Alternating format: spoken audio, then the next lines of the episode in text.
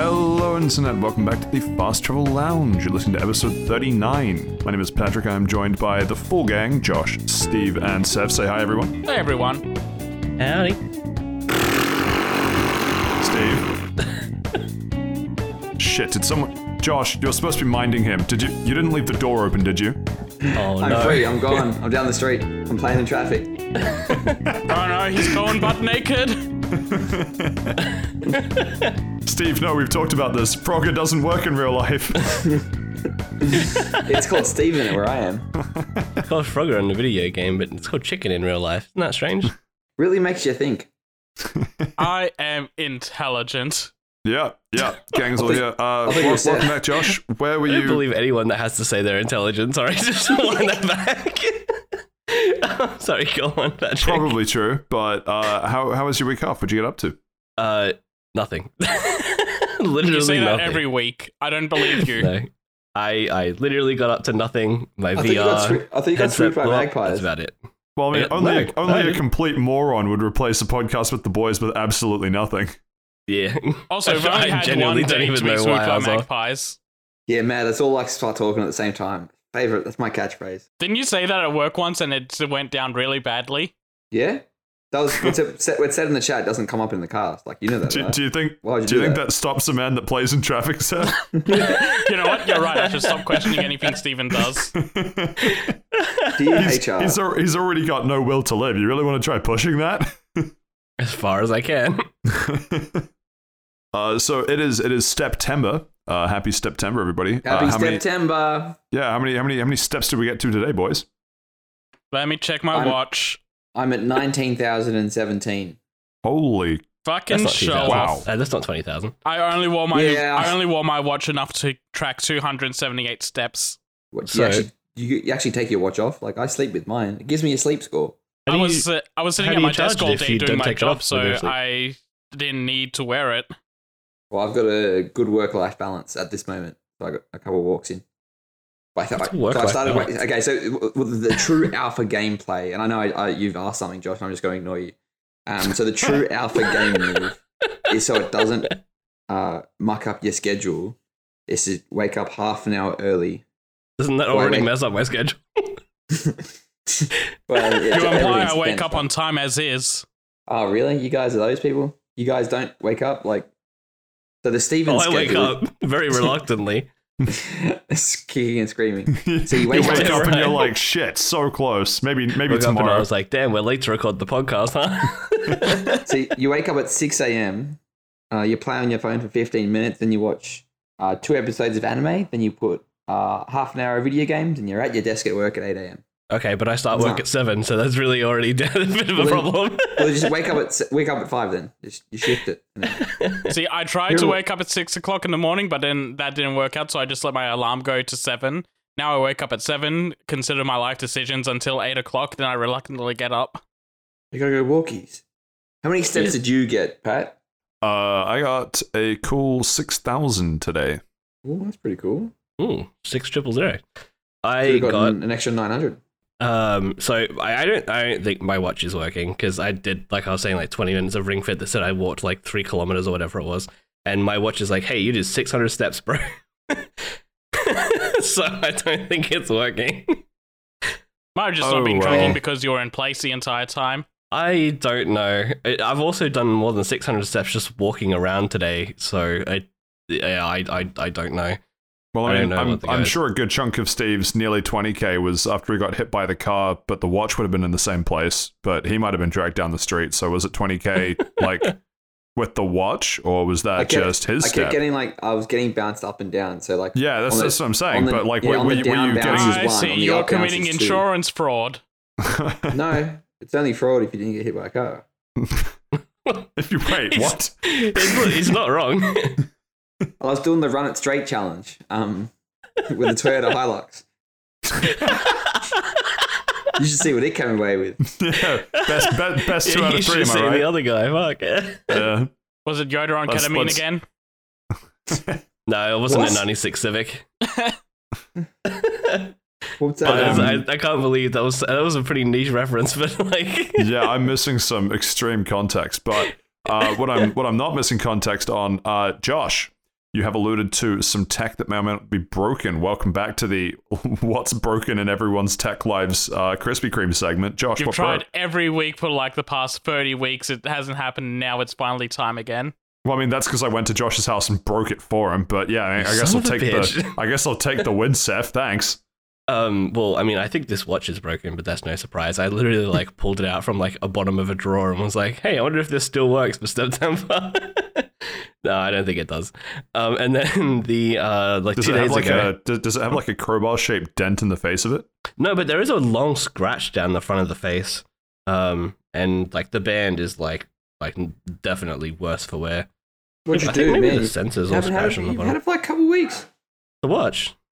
Oh, sorry, I think you were there. Sorry. Oh, no, no, no, no, no. The watch I've had since, like, whenever the very first Samsung watch released, that's this version. So, a Jeez, hot minute. Get a new watch. I have to get oh, a new maybe. watch, like, every year or two, because I just wear them all the time, and they're like, nope. To get a new watch every year or two, because the bunnies eat the charger. I mean, at that point, you just so need much. a charger, not a whole watch. No, but then you're going to get the charger. Bro, just replace the bunny. Just replace the bunny. It's not a bad idea. Well, well, you know how there's like the Energizer Bunny, right? So it, try, it keeps trying to plug itself in, but it's like, oh, I need an outlet, so it eats through the watch charger. Didn't Duracell have a bunny as well? Wrong side bunny. Maybe. I can't remember. Um, but yeah, so I think this is broken. I think, um, well, my V R is definitely broken, despite only having it for like three or four weeks tops now. Um, Did you poo in it? Sorry, what was that? Did you poo in it? No, no, I didn't. Steve, you can't go around asking people if they shat on their V R. That's not what people mean by that. So making sure, like, I don't know. I, I don't have. I don't have one. I don't know what it may or may not be used in the toilet. Well, everyone, like, so I've said to people, I broke V R, and they're like, "Oh, what, like, you know, did you hit it? Did you like walk into something? Did you like, you know, like throw something or something? You know, whatever." He's playing Nintendo, like, V R, right? Fucking things. Yeah, just fucking. um, but no, so like, there's these little base stations that come for like the, the tracking. Um, and apparently, so the, these are just basically five base station twos. The, the index uses the same ones. And um, apparently, if it just starts flashing red, it means there's a hardware fault. And this bag, I would have thought if anything was going to break, it would have been the controllers that I'm using. To my, if I hit something, if I drop them, uh, just from general wear or tear, right? Um, or the headset, like, you know, I might walk into something, it might fall off my head if I'm like, you know, very active, whatever. Uh, but no, the base station that literally doesn't move and has not moved a single inch since I put it down on my desk, I uh, just decided that it was going to no longer work. So, yeah, they don't have any more inside Australia, period. Um, and it's going to take multiple weeks and or months to get it replaced. So the thing I've had for multiple weeks, I cannot use for multiple weeks, and I'm not very impressed. Okay, so that, that sucks. Boo-hoo for you, all that. So what sort of Krispy Kreme did you get? I did not. I was too depressed. I, okay. Well, I, I even really asked him the moment he. I even asked him if he was going to go get Krispy Kreme. The moment he said it was broken, and he just turned me down. Yeah, he made the, he made the Discord hang up noise. I think I quite literally, literally was. Yeah, I, I think I was quite literally talking to Seth in Discord, and I sat there trying to fix it for like a couple of hours, and then I just went, "No, I'm going to bed," and just like clicked like the like the disconnect at the same time, and just went to sleep. Didn't, like, I was just didn't even give me a chance to say goodbye. No, I was not in the mood. Valve, if you're listening, you can make it up to me by sending me another base station and a Steam Deck. and a Steam Deck. And a Steam so, Deck. So, wait, is this covered under warranty, or is it? Uh, what's the deal with that? It should be under warranty, but because the you know, so first of all, the warranty for them everywhere else in the world, basically, you go through the Steam store, um, because you can only buy them through Steam. And oh yeah, true. It, it links to your Steam account. So if I'm trying to put the warranty through Steam, you go through and it's like, oh, cool, well, I can't find a Valve like index linked with your Steam account, so I get fucked. And you're like, oh, that's cool. So I can't do it through, through Steam. And talking to E B Games, where I got it from, is the only place you can get it in Australia at the moment. Um, I called them up and they're like, oh, have you tried Steam? I was like, yeah, I have. And was like, I knew okay, exactly so, what they were going to say. So, so maybe that didn't work, but did you try Epic Game Store? No. But yeah, oh, E B Games a... doesn't have any of them inside Australia because obviously they sold every single one of them that was available um, in, in Australia because it's only been out a couple of weeks. And they don't know when they're getting more, apparently. And the solution is to send the kit, um, not just the base station, um, the to the U S. Fucking hell. Yeah. So oh. why, don't, why don't you just put the headset on and go to the U S in the metaverse? Well, because the V R doesn't work. Aren't, aren't you listening? We got you there. Well, actually, that's not entirely true. One of the base stations works, so I was like, well, you know what? Maybe I can play one of these games. Because I just I bought like a heap of V R games because I really wanted to justify spending so much money on this V R set. And the moment I finished buying like a whole bunch of V R games that I wanted to play, I sat down and looked at it, and I'm like, why is that one glowing red? And that's when everything went wrong. So I tried to play uh, Super Hot anyway, which was one of the first ones I wanted to play. Oh, and nice. I was like, okay, well, this this should be okay, right? Like, it's just a single base station. Like, yeah, you know, what kind of difference will it make? But everything, like, when I'm trying to, like, aim with the gun, like, it's it's completely uncalibrated. It doesn't work. If I try to, like, throw something, whatever, it doesn't work. If I, like, take a step, it doesn't register it immediately kind of thing. Like, if I'm looking in a certain direction towards the left, because it's a left base station, it doesn't really pick up and work correctly. It's, uh, it's just doesn't work. So the actual, yeah. like, video feed is fine. It's just the calibration. So you can only just watch like the V R movies. I I don't even know if that's real, but that that'd be cool. Oh well, that's a shame. But uh, nevertheless, onwards we must press. So round the lunch for this week. Uh, Steve, what have you been up to? I have been playing What Remains of Edith Finch. Based. Oh, so you ran out of twelve minutes. I ran out of twelve minutes. I got all the achievements for that game. I am done with it. It is no longer on Game Pass anyway. I'm still upset that segment took longer than twelve minutes. So am I. Definitely, definitely the, well, I mean, other than listening to Steve talk generally, that was definitely the negative of, of last week's episode. Because, because Josh wasn't on it last week, right? Yeah, uh, sure. I'm, I'm upset that I missed First Impression because that's one of my favorite games. What? What, twelve minutes? minutes? No, no, no, no. Uh, Remains of Edith Finch. I thought you were making a joke about how short it is. Oh. No, um, no, you had to be there, man. I haven't listened to it yet. Yeah, thanks. Um, and what did I say? I knew, I exactly knew that this would happen. Anyway, uh, that sounds good, Steve. I'm sure we'll get into that. Uh, Seth, what have you been up to this week? Uh, I've been playing more Saints Row. I've been playing that since it came out. Um, I didn't what talk about, about Saints Column. Uh, shit. I got him. He's, he's starstruck. He's starstruck. I got it. That's the most cleverest thing I've ever said. I didn't even hear what you said. So it, gotta be like, it took me a second to register what you had said, and then it was like, it's too late to make a comment about it. So, jo- so Josh, and for anybody else at home that didn't hear me, I said wait, Saints wait, wait, Column. Wait, wait, wait, no, no, no, no, it's okay, it's okay. Josh, Josh, we can we can do a recreation, all right? Let's just go whoop, whoop, whoop, whoop, whoop, back in time, three minutes. Fucking Zoidberg, all right. Uh, my name is Seth. Uh, I edit the podcast for free because I do it out of the kindness of my heart. I've been playing Saints Row since it came out. Steve, right, this was like, oh my, oh my god, you, bro, you were there, you were there, what were you waiting for? He's like, line. You're so good, you're the guy on your you're, face. You're, you're the guy that gets the assignment, you're the Terminator that gets the assignment to go back in time, you go back in time, you go, oh, I fucked up, I let him live. Can, can, can oh, we do well. a do-over? Can we, is that is that possible? Yeah, he said he said Saints Column. Haha, very funny, we we move on. Uh, you're just upset because he, uh, spiked, he, he didn't spike your serve. Um, no, I thought you were going to say like didn't spike his drink.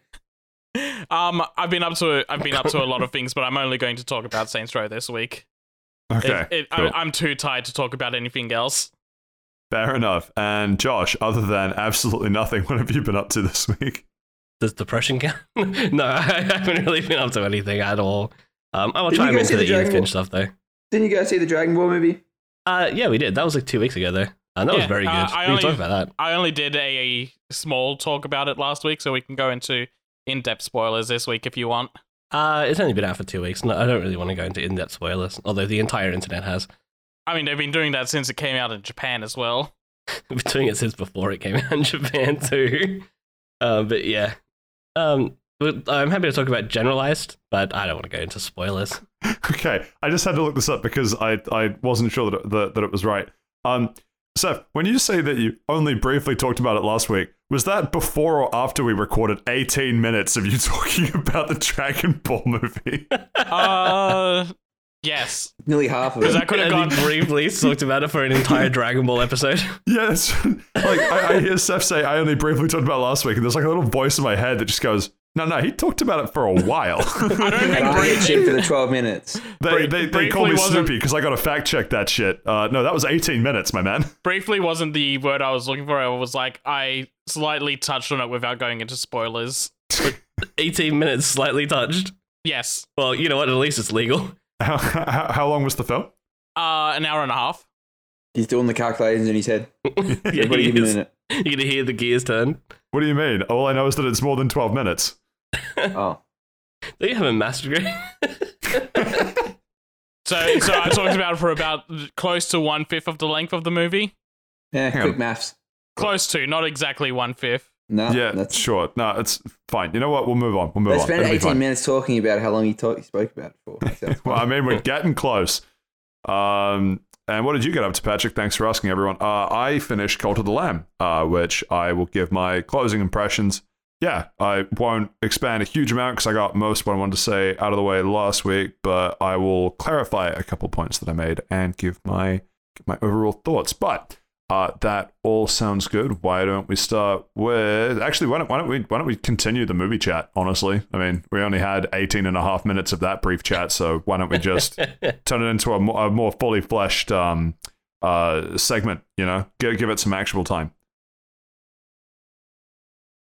Okay, This Josh, is when both of you, yeah, start talking at the same time, and then yeah, Steve no, says, oh, um... no, that's cool, let's all talk at the same time, and then he goes back to playing in traffic. Josh, do you want to start off? Because uh, I, I talked about this uh, uh, fairly well. La- well, not well. I, I was all over the place last week because I was, I expected to have you to bounce off of.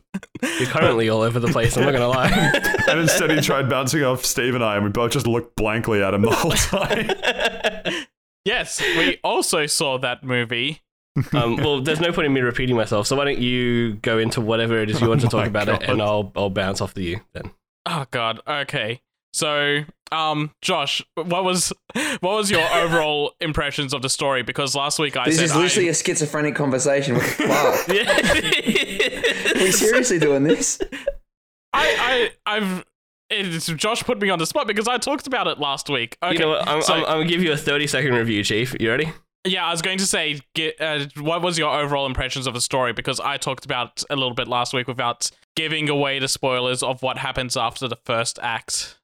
So basically, I don't even know basically, where the first act would end. Basically up to the first fight with um between Piccolo and uh, um Gamma two. I well, didn't, okay. I didn't, I didn't spoil too much after that.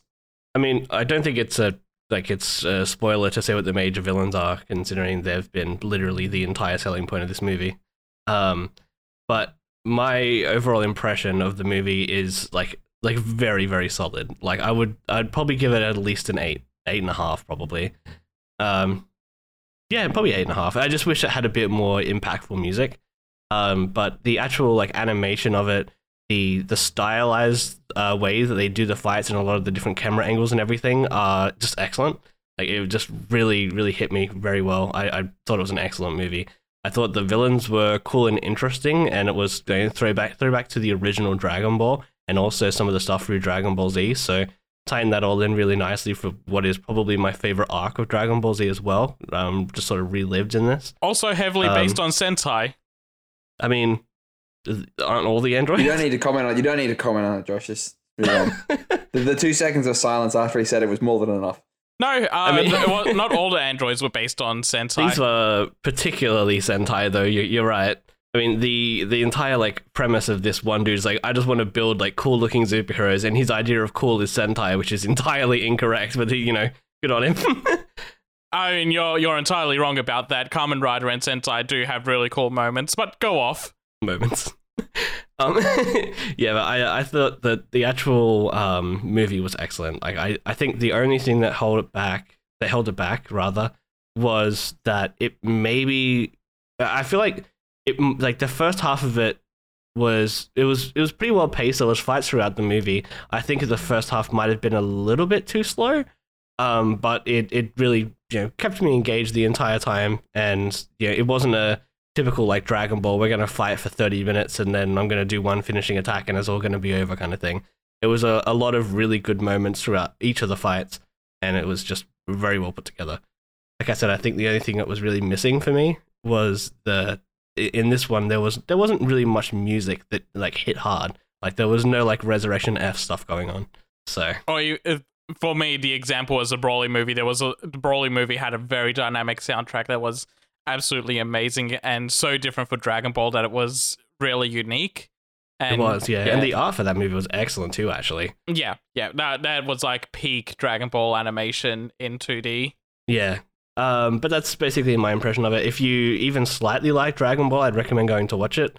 Um, if you don't really like Dragon Ball, you'd probably still enjoy it, honestly, because it's not it's not very um, like drawn out shonen kind of stuff. It is still a very good and entertaining movie, and I, I'd still recommend giving it a watch. And if you don't like Goku, especially go watch the movie. Yeah, yeah, my boy Piccolo really out here. Yeah, no, the fact that this is a Piccolo movie is so good. Like Piccolo and Gohan, my yeah. my, my favorite father and son. I, I also really like that. So it is just me like watching it, but I, I really enjoy that everyone was has for years been shitting on Goku for being a bad father, and it's just turned around and it's like, oh no, Gohan's also a bad father. He's just shoving everything off onto Piccolo so he can do his own work. Yeah, well, the Saiyans, like they they're not really, I don't think, father material. Let's put it that way. I know Vegeta's pretty good at dad when he's not beating the shit out of his son. I want you to think about that sentence.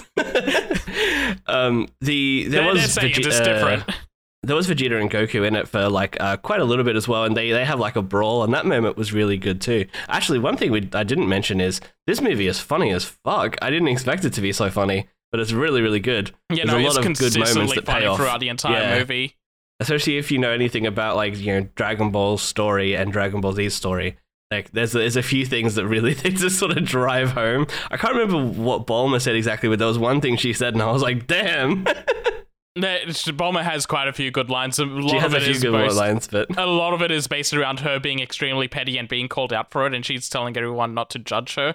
Yeah. Because she's think, using I the Dragon the Ball's threw... wishes to make herself look prettier instead of getting cosmetic surgery. Yeah, to like reverse aging and stuff. But there was one where like, so I, I think it's, I think it was to like Krillin just being like, are you actually going to do anything basically? And he's like, no. It was good. Um, but yeah, oh, that's, no, the, that's really the, all one I good one was like, after like this huge thing goes off, she sees Krillin. She's like, oh, well, uh, uh, yeah, everyone's okay based on just Krillin being al- alive. Everyone else is sturdy enough. If Krillin's alive, everyone's alive. Um, but yeah, that, that's yeah basically all I really have to say about it. It's an excellent movie. I recommend going to watch it. Cool. Thank you. Uh, is there anything that you wanted to add to that, Seth? No, I feel like I chimed in enough during Josh's uh, spotlight, and I said everything I feel like I wanted to say last week. But briefly, right? Yes, very briefly, for, yeah, for yeah, a cool. fifth of the Sweet. movie's length. Yeah, yeah, that's that's that's all we really ask for here at Fast Travel Lounge. Uh, thank you for that, Josh. Uh... Where shall we go next? Let's go to you. Talk about Cult of the Lamb for us. Big Cult of the Lamb? Yeah, okay, cool. Uh, so, last week, gave it an eight out of ten. The highlights, I really liked the art style, the music, uh, like how how it sort of packaged itself as a game, um, mostly visually. Uh, really liked all of that. Uh, I said last week that, for me, the negatives were you kind of see everything too quickly on the combat side, and that uh, it plays its hand and it doesn't really reinvent, well, it doesn't really uh, innovate on, on that side of it, uh, and therefore I gave it an eight out of ten. Uh, and at that time, I was five-ish hours through, and I've now finished it at probably fifteen-ish hours. Uh, I think that was slightly longer than the average playtime, but so the problem is, right? Um, so, first of all, have to say on the outset, still say it's an eight out of ten. Uh, I'm sort of bouncing between seven point five and eight out of ten. Uh, and that's entirely because of the combat section. I'll explain why in a sec. Uh, me spending an extra uh, couple hours to finish the game uh, is entirely on the back of the game deciding that if you break stuff in the combat areas, so each each little room that you walk into is uh, like a Binding of Isaac room, right, where you can destroy stuff. Uh, but you can get resources from destroying stuff, which naturally means that every room that I walk into, I have to destroy everything in, just in case I don't get a particular resource. So almost certain that's where a non-trivial amount of my time in this game has gone, which is just walking around smashing stuff. So yeah, no, uh, I need to check section, every chest on the way over to wherever you're going. Well, I mean, it's not even chests. It's just it's like, like, hey, look, grass. I might get grass out of that grass. I need to, exactly, I need to cut yeah. that grass. I, I I need to make sure that I'm not wasting time not cutting the grass. Cut the lawn to get rupees. Damn right. Basically. Uh, um, so yeah. The to to to kind of rehash what I said about the combat, it it plays itself out a little bit too quickly, and the, a lot of the um, uh, mechanics and parts that I really wanted to get into or really wanted more out of in the game uh, went there. And unfortunately, I turned out to be right in that. So what I mean by that is uh, you have a weapon tree, or you have like an upgrade tree to unlock more. Uh, so you have like a melee weapon and a ranged weapon. Uh, that's by and large basically all there is. Uh, and then some tarot cards to kind of augment how a particular run goes. The problem is, because you only have those two weapons, there's very little way for them all to play together into a build, which is what I was missing from games like Hades, Enter the Gungeon, and Binding of Isaac. Uh, where I think Enter the Gungeon is probably the one that... Oh, no, even then there, there are ways that, that it innovates as well. Basically, the, the whole problem is that they have pieces of what could be a really good combat system, but the problem is they never let you fully... They never fully flesh out how to explore it properly. So you wind up pretty quickly identifying, as soon as you walk into a to the first combat room of the run, it'll give you a random ranged weapon and a random melee weapon. And sometimes, if it's a particular weapon type that you like, or a particular weapon type that you know you are good with, that's you done. You don't really need to go out of your way to look for another weapon or an upgrade or anything else, uh, because that's that's sort of it.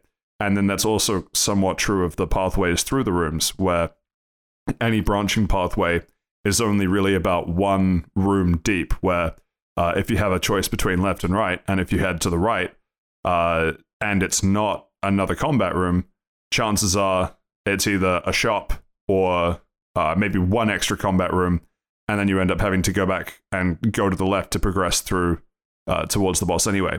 So there's no... or there's very limited kind of exploration of a floor, like there is in Binding of Isaac and Enter the Gungeon. Uh, but there's also...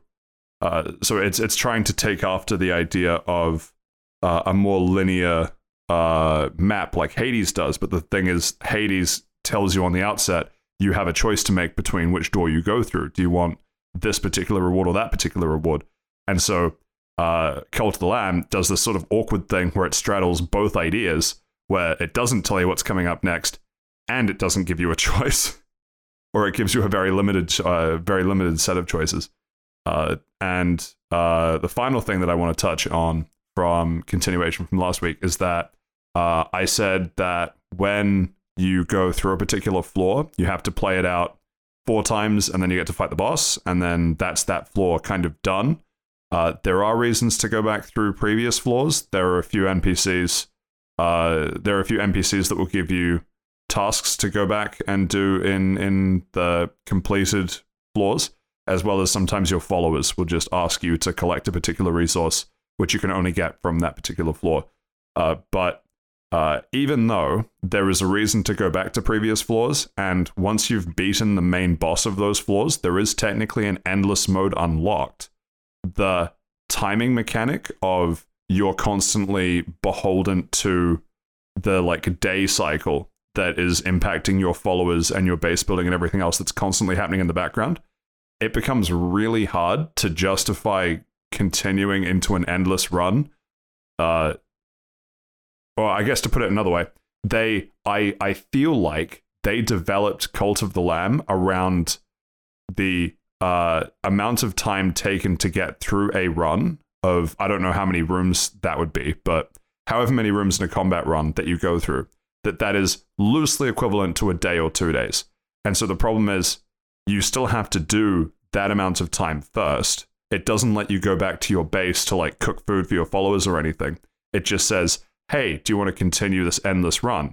Warning, if you do continue this endless run, the next time that you will be allowed to go back to your cult, unless you die and lose all your resources, is if you get to an exit point, which would be another several nodes away. And the problem is, because the day system is constantly ticking over, that could be another, you know, two or three days. And so at this point, you've been you've been away from your cult for like, you know, somewhere between two and four days that things start things start going wrong. There is actually a way to go back. Um, I don't know if you use it, but basically you focus on it for a little while, and then they teleport you back.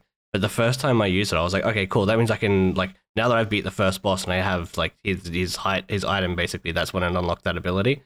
But then I was, I, I used it, and it teleported me back, and then I was like, okay, cool. And now I want to go continue my run. And I went in, and it's like, start again. And I was like, Oh, so it's that kind of teleport back. It's like, That's... oh, I need to go back and like drop everything. So the, the run dies. So it's like, why have you put this in the game then? That's exactly what I mean, is that there's no nice way to uh, segment an endless run or anything kind of combat focused without significantly hindering what could happen to your cult at the same time. Yeah. The only so, reason I mentioned it up is, uh, I mentioned it is it's, it's one of those things again where I, I, I strongly agree with you, where it's the game's trying to do too many things in slightly different ways. It's like, Like they've seen stuff in other games and thrown it in because they feel like it should be there, but then they haven't expanded on it or made it useful or impactful in any way. Like that teleport back, like that's if that game if that wasn't in the game, I would have never noticed. Uh, but the fact that it is there and it wasn't it. really utilized, uh, yeah, it was, exactly. There it was. Go. It was the well because they, they they give you the choice of what you want to unlock with the resources from the boss characters, and I unlocked that one last. Oh, well, there and you go. The the ending was. Basically, as I expected, which uh, I'm not going to spoil, but anyone that's you know either heard me talking about Cult of the Lamb or played parts of Cult of the Lamb could probably fairly easily see where it's going. And all I'll say is there isn't exactly a twist involved. There isn't a twist? Um, oh, God. Well, it gave me a choice, and I picked I picked the choice that I felt was the obvious one, so part of me does want to know what the other choice was, and whether that would actually twist it. If you tell me when I finish it, I'll tell you. Yeah, but... Uh, for otherwise, for all intents and purposes, uh, and he could play the yeah, game for but... another fifteen hours to get that other choice. I uh, see, so there's another fifteen intended. hours of game in there.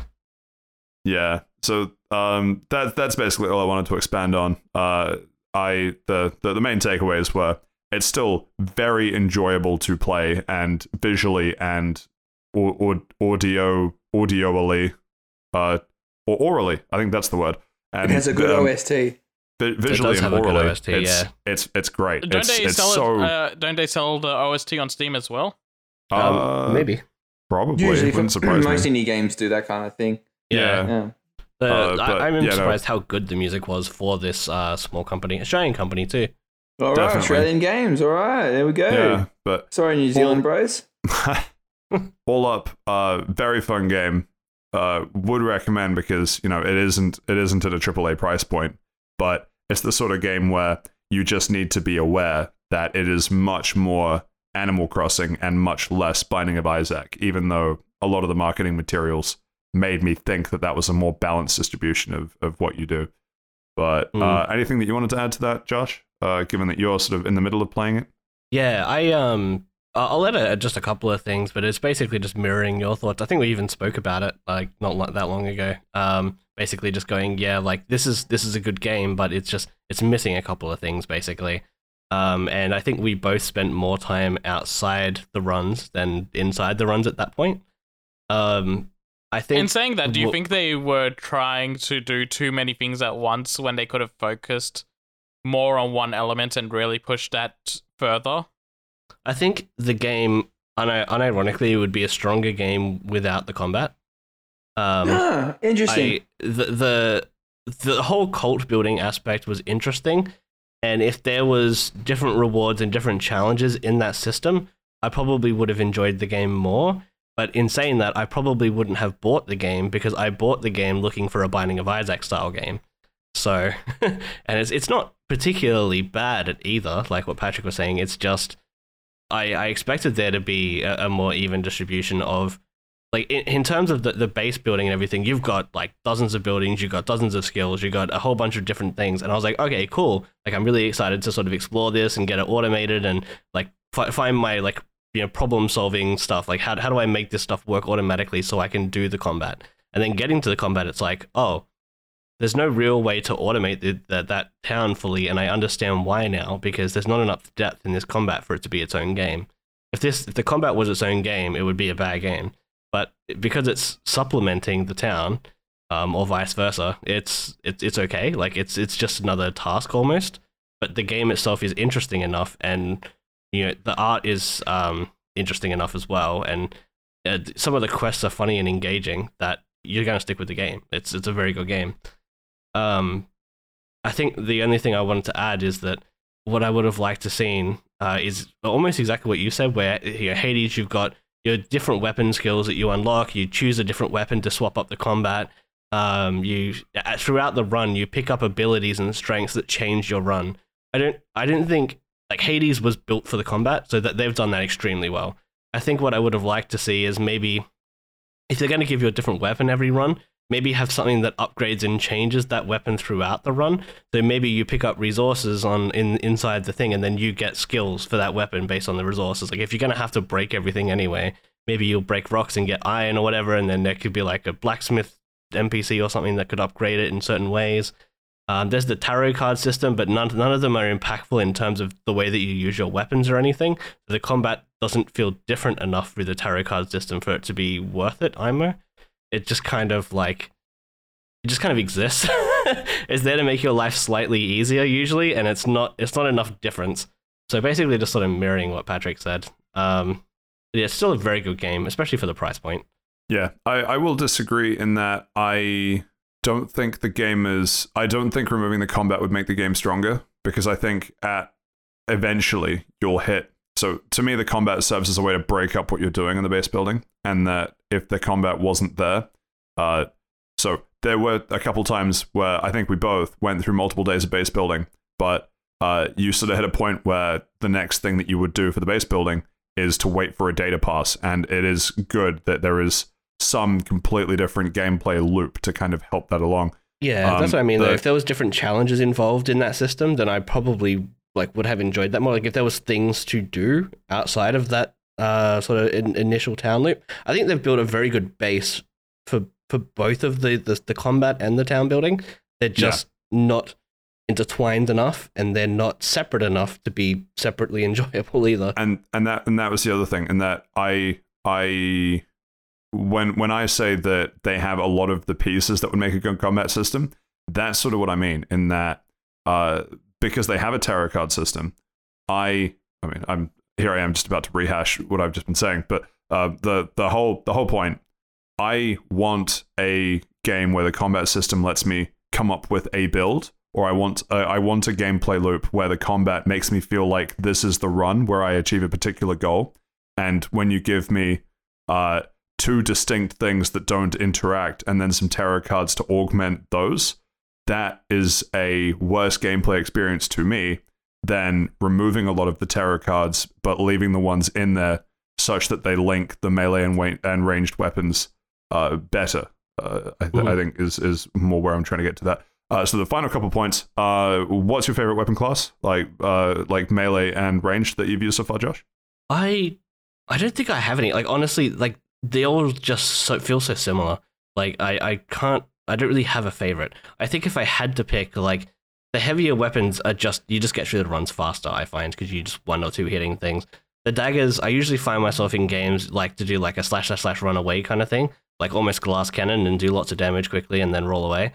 This game doesn't really lean into that enough for that to be fun for me. So probably just like a, like a heavy weapon to just do lots of damage slowly and then just roll away kind of thing. Like one tap roll, one tap roll. Correct um, answer. The the the Warhammer is the best weapon. Yeah, uh, that's, thank you for it's agreeing. Anything that feels engaging enough, honestly. Uh, the second question, actually, this one is uh, less for you, Josh, because I think we've discussed this, but uh, the one other major change Uh, between this and when I played it last week is that I've now unlocked all of the rituals and little upgrades that I can do in the base.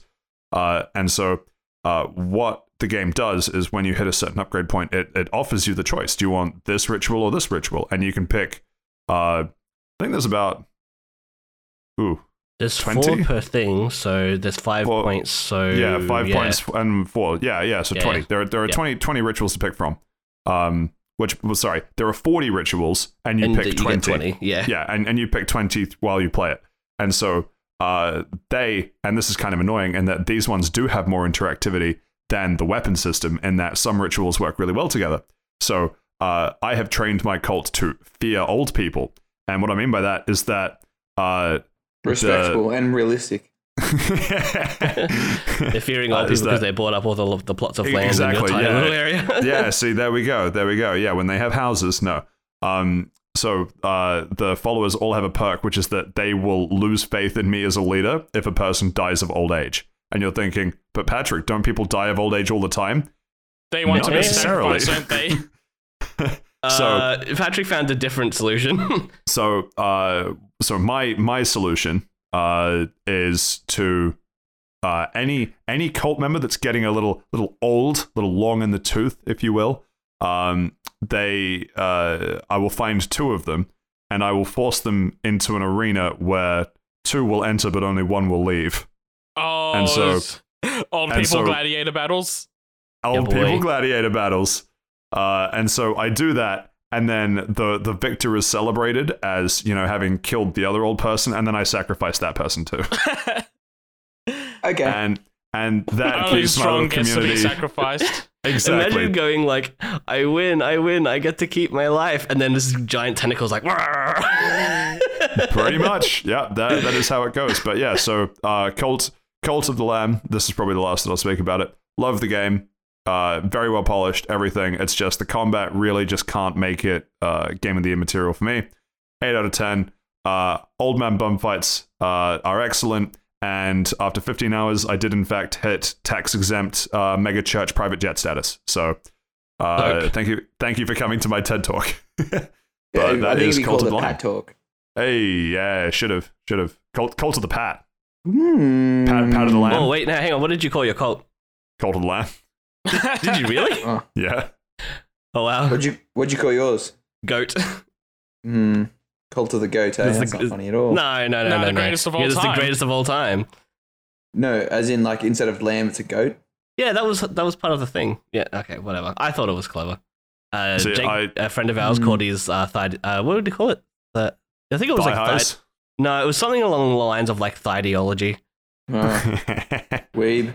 Yeah, yeah, that's that's just as deplorable as I expected. Yeah. Uh, cool. Uh, thank you to me for that chat. Uh, I don't know. It just it Thanks, just Patrick. Felt, yeah, let's there give we you, go. Let's give Patrick a round of applause, everybody. Hey, yeah. Thank you, thank you.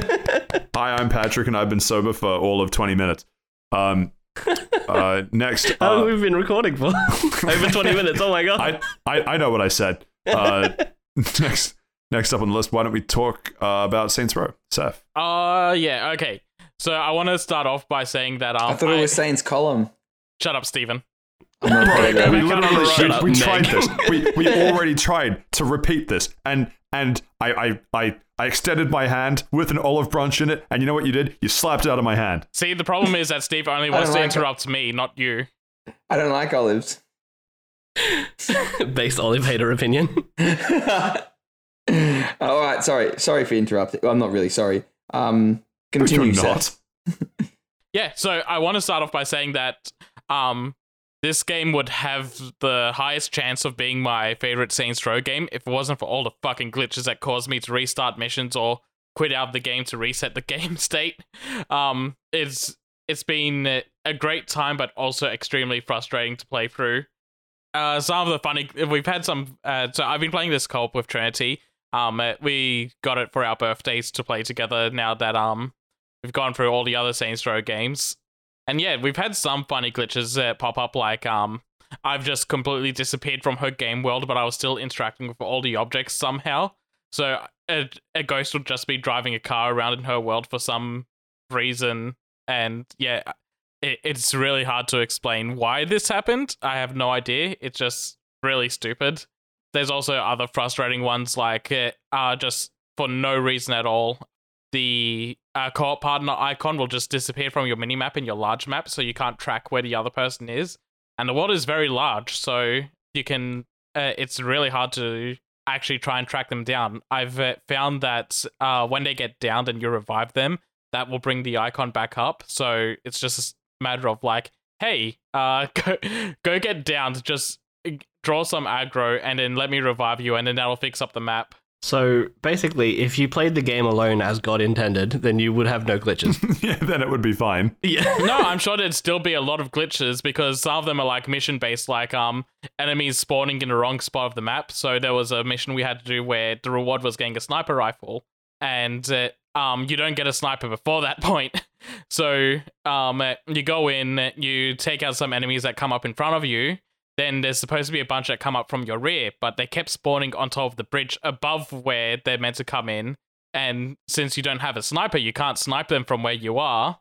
And if this game is really strict about um the mission zones, so if you try to go out to go around to where they are on top of the highway, there's a good chance you'll armor, uh, you'll end the mission from timeout.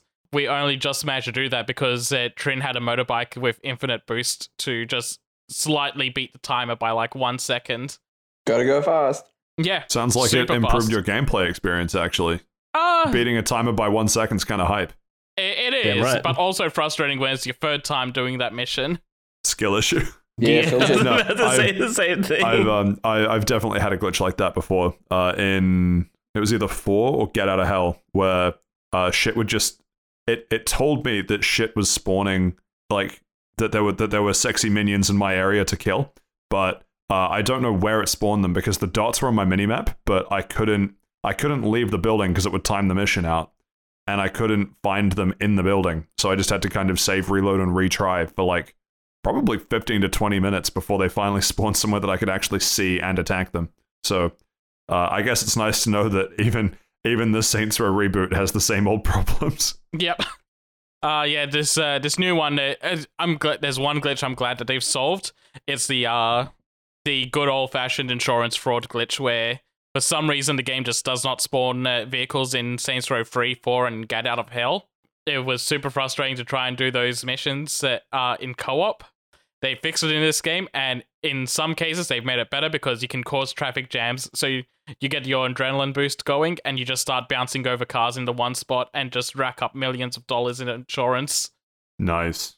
I can't wait for you to talk about how you've managed to afford part of a house with all that insurance fraud. Uh, we own a church at the moment. Does that count? Yeah, thought, like a Cult of the Lamb. Yeah, everything I was thinking, comes full I, circle. I church, church was... Wait, you going for my you going for my tax-exempt any percent run? Uh... I, I refuse to elaborate. I'm out of here. Bro, it's a yes or no question. What did your therapist hey, tell you about throw those? Back, throw back to last week's episode. Um, yeah, what did your no, therapist that's... tell you last week about those? H- have you talked to him since? Yes. See, that was a yes or no question. Exactly. Uh, that's cool. So, um, I guess g- give us a bit more. Like, you gave us the sort of hour hour long first impressions last week. So, does it? I guess in, in the in the broadest possible sense, does this feel like a Saints Row game? Yes, it it feels like a good middle point between Saints Row two and three in terms of tone, and it's pretty close to three in terms of activities and what you're doing around the world. There's a few things that they've added in extra, like wingsuit missions and um drug smuggling runs, but yeah, in terms of like the game itself, it, it does feel like a good uh, successor to the uh, the Saints Row franchise. It feels like a good direction to take the series after what they've done with Saints Row four. Like, Saints Row four went over the top. This feels like a good return back to the ground a little bit. So, returning back to the ground, does that mean that there are still pieces of absurdity, like in Saints Row three? Or is it much more grounded than that? Yeah, no, there's still pieces of ab- absurdity, like um, you being a one-man killing machine, jumping onto fighter planes to get this... um. Uh, to get this drug lord uh, uh, villain and just go on a crusade against him. There's an entire quest line that's based around uh, um, uh, Mad Max LARPing, and uh, and you get weapons based on it, and uh, they're like, oh yeah, so pretty much everyone in the city is into the, into this. Like, you you shoot them and they'll they'll react to it. Don't worry about it. The entire city knows about the LARPing event. Everyone's taking part of it. Um, so yeah, go ham. These bullets feel like hollow points. they're, they're kind. I think they're supposed to be like um, just nerf darts basically. But they also yeah. have a lot of fun with those. And like um, so in the combat in this game, you've got like the um the special kills. Like uh, in Saints Row three, you'd have things like you'd run up to someone and do like a D D T or like a surf yeah, on yeah. their body type of attack. Um, they've integrated those into the um. into the gameplay loop this time around. It's now a one-time use, and it goes onto a charger, and when you use it, it's uh, heals up uh, any damage you've taken, and and they have a lot of elaborate animations for them, some of them based on um wrestling moves, some of them based on like John Wick type uh, um kills. But when you're in your LARPing uh, um scenario, it's stuff like um you're fake punching people in the guts and they're all like reacting like they're getting hits. Or you do the um Indiana Jones uh, uh, heart rip out and you just like grab their chest and pull away acting like you've taken their heart out. Um, It's it's a lot that's, of stupid fun. Yeah, that's actually... I I almost like that more on knowing that it, that they're trying to get close to absurdity without making it over the top. Yeah, that no, it, it's it actually makes it seem more endearing that they got that close, but intentionally. Yeah, no, it's a, it's a lot of um tongue-in-cheek fun this time around without going too over the top. And like um yeah, Saints Row four was like super over the top. Aliens invading, Earth gets blown up. It, it's just balls to the wall uh, absurdity. This one's much more grounded in like, yeah, no, we're going to make jokes and we're going to act like the entire world is in on the joke. I never even uh, asked, but I'm assuming the new Saints Row wasn't, in fact, banned in Australia like Saints Row four was. It was not, no. You you can easily get it here. I didn't know Saints Row four was banned in Australia. Oh, yeah. A lot of games have been banned in Australia for no fucking reason. Yeah, I, I know a lot have, but I didn't know that Saints Row four was one of them. Well, I mean, look at look look at the state of your government for the past ten years. You're telling me that you want to add being able to play Saints Row four to that fucking dumpster fire? Yeah. Probably for the best. Saints Row four is a good game. Yeah, Saints Row four would have distracted from uh, the uh, the Morrison years. Actually, I guess I guess when that game came out, it would have been Turnbull years. Probably, yeah. We would have missed the giant backstabbing, but yeah. Yeah. Let's not yeah. talk about Australian politics on a podcast that's international, eh? So what have you been up to this week? yeah. uh, that weather we're having, eh? How about so this, this week? Oh, it's not my job, mate. I don't know those. so uh, another. So I guess it's it's interesting that we have the kind of tongue-in-cheek humor on that side because one. So I'm going to compare everything to Saints Row three because that's just my favorite Saints Row game. Yeah, no, and, that's also and, like my entry point. I played Saints Row two before, but I was like yeah. over ten years ago. I don't remember too much of that game. Yeah, and while and, Saints Row three ways, through Get Out of Hell are very fresh in memory for me. Yeah, and and in some ways, even beyond my favorite Saints Row game, Saints Row three is probably just one of my favorite games overall, uh, just in terms of, I look back on it with my rose-tinted glasses with very favorable opinions. But within that, they, uh, maybe this plays into a little bit more of the absurdity. So they had, uh, well, there were a few tracks on Saints Row three that were just absolute bangers, so got to ask about that. And then also, they made a big deal on the weapon customization and weapon upgrade trees. I'm, I think I'm thinking of Saints Row three when I say that, and not Saints Row four. But yeah, I'd be four curious was basically then, a copy paste of threes, I think. Yeah. Okay. Cool. That that's sort of what I thought. So if if the game is now more grounded and taking itself more seriously than the over the top balls to the wall Saints Row four, is there still the same kind of weapon upgrade flexibility and mechanics, or does that also have to be more grounded for it to kind of keep the aesthetic of what the reboot's going for? Okay. And also, is the soundtrack a banger? Okay, so I'll answer. Uh, okay, since you ended with it, um, the soundtrack, um, there's uh, there's music unlocks in the game, so I can't comment one hundred percent just yet. I haven't heard any like eighties hype tracks, which has been a bummer so far. Wait, wait, wait, wait hang on. You uh, music unlocks what? Yeah, um, as you go through, you can unlock more music to put into your um playlist. Um, I've heard that there's... Uh, Trinity told me that there was a mission later on where uh, you start your own radio station, and that might play into it a little bit. So... Huh. Wait, so hang on. So it's, so it's like a... you got to go to a shop and spend money or something? No, no, so it's uh, through it... mission unlocks. Oh, strange. Yeah. Um, but yeah, yeah, they, that, that doesn't sit right with me. That doesn't imagine, imagine playing, imagine sinking more playtime into a game just so you can hear more. Yeah, one of them, one yeah. of them was um, I can't remember the name of the music track at, right off the top of my head. I'm sorry, but um, uh, there there was a mission where a music track played as you were doing a prison breakout, and it, that unlocks that music track after uh finishing it. So it kind of like hid the song from you on the radio until after you had finished a mission where it played uh, in gameplay. Hmm.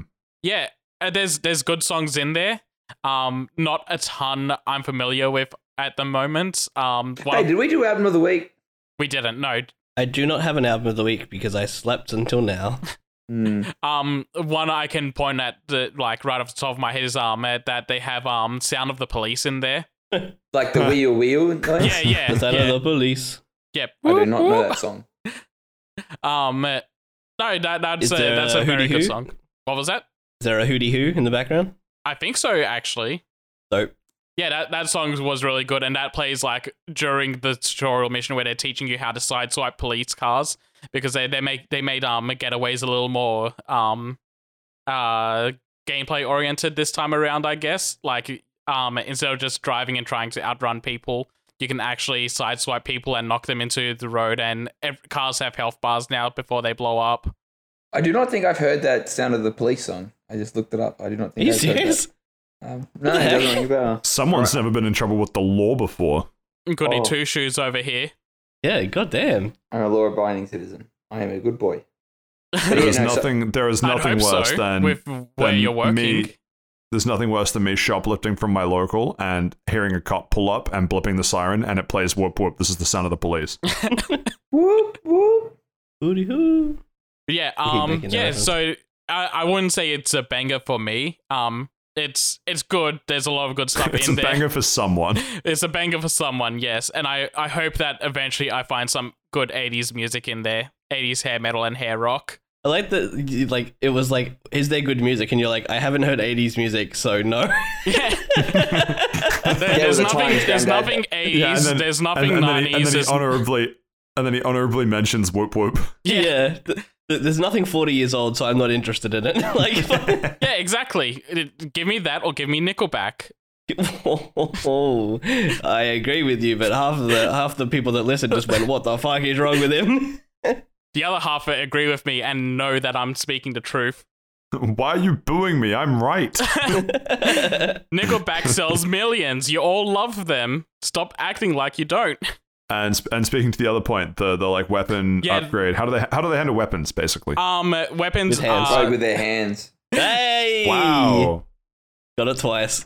Um, it. Whoop whoop! This is the sound of the shut the fuck up. so know, so upgrades are, upgrades are on a tier now instead of like the incremental way they were in Saints Row three. So Saints Row three, you could go like, oh, let, let's upgrade the accuracy, the clip size, the damage, add reload speed. You do, do those in all separate slots. These are like, here's tier one, tier two, and tier three upgrades. Uh, same with cars. Um, but uh, they go further into letting you visually customize things. So you can uh, um paint different types of uh, different elements of it. You can put uh different types of stickers and graffiti on it or decals. Um, some of them have body mods uh, for them. So instead of an R P G, I they showed it in a trailer. Um, I have a guitar case that shoots rockets out of it instead. When you said you could upgrade cars, are they like actual cars? Like, are you getting like a stage three Supra? Uh, not actual, actual cars. No, but... Why'd you say like, it like that? Because it's, oh, holy shit, is that a Supra? No, their their vehicles made up for the game based on real life, like, body types. Uh, so they don't have to pay for the uh, the licensing fees, I see yeah. it. Yeah. Um, also, speaking of vehicles, um, a lot of people were really upset about the, the um the name of the mechanic in these games being changed from um rim jobs to Jim Robs. Um, at first, I was also a little upset about that because rim jobs is such a good name. But no, yeah. the, um, they actually go with uh with a uh, inside joke itself with why this is called Jim Robs. Um. You, you actually, it's actually owned by a guy named uh, J R Jim Robs, and his entire uh, business practice is he's a, uh, a chop shop. He just steals, he gets you to steal other people's uh, cars so he can sell off the parts himself. I don't know, man. Inflation's high, mighty uncertain geopolitical climate. I, I, I understand, really. Don't believe me. Google inflation rule thirty-four. Don't listen to Stephen about Googling anything. Don't believe me. Google Steven Rule thirty-four. Definitely don't. Do that. don't. Actually, you know what? I'm going to Google that right now. It'll find be like find your own OnlyFans page that you're not running. oh no, not it's, running on it's, it's it's it's just Steve in a white suit, perhaps it's, it's, from it's, several years ago. It's um Steven Universe Rule thirty-four. I, I said it would be Steven Universe. There you go. Uh, that's it. I'm truly cursed. Yeah, uh, truly cursed. Yeah, uh, there's a couple more gameplay things I want to quickly touch on. Um, they introduced this new thing called focus in the in the, the combat for this game. So the better you do, the more you fill up a special meter. But if you get hits, then it gets deteriorated. Um, these can be used to do special moves. Um, which are uh, my favorite ones so far have been. Hey, the first one you unlock is uh, for one bar of focus. Uh, you attach a grenade to someone and then throw them into a group of people. And that has been insanely useful the entire game so far because it, you can use it to just take out a group of like three people, no problem. Um, another really useful one has been, hey, just turn this on and for like the next twenty seconds, uh, any damage you deal will heal you and your co-op partner. So that's been very good.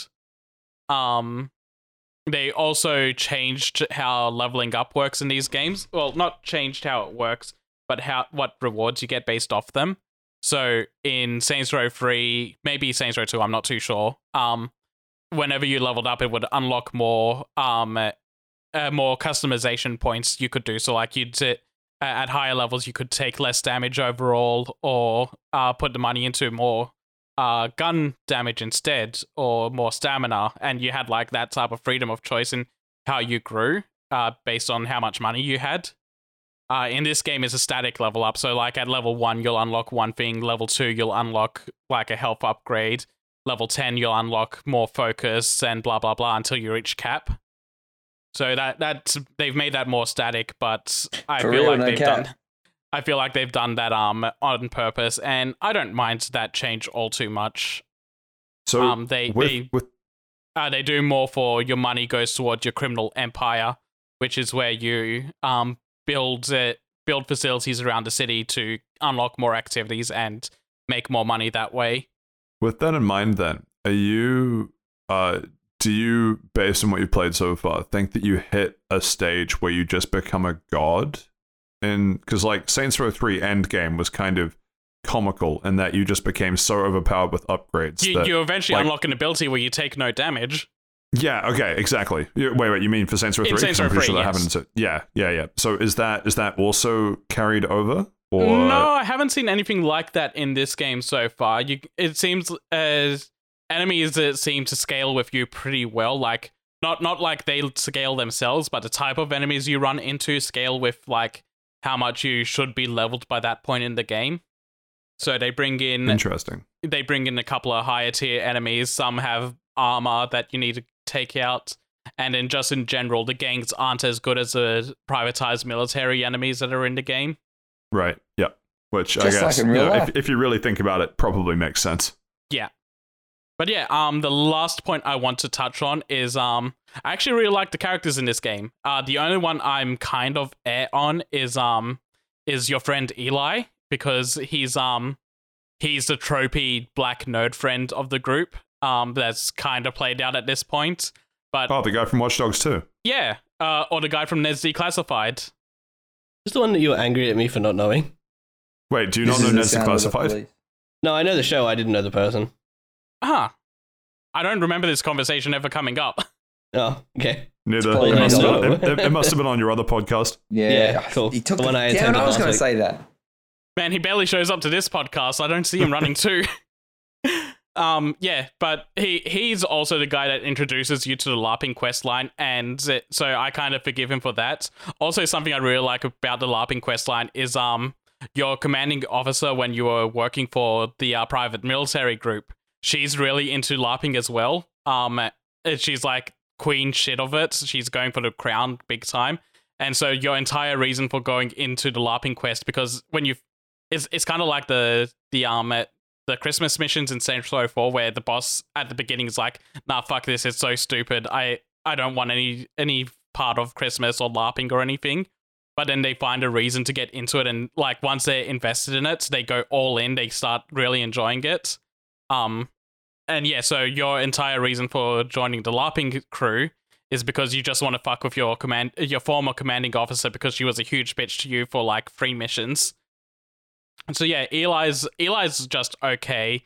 Uh, the commanding officer as a villain is pretty good as well.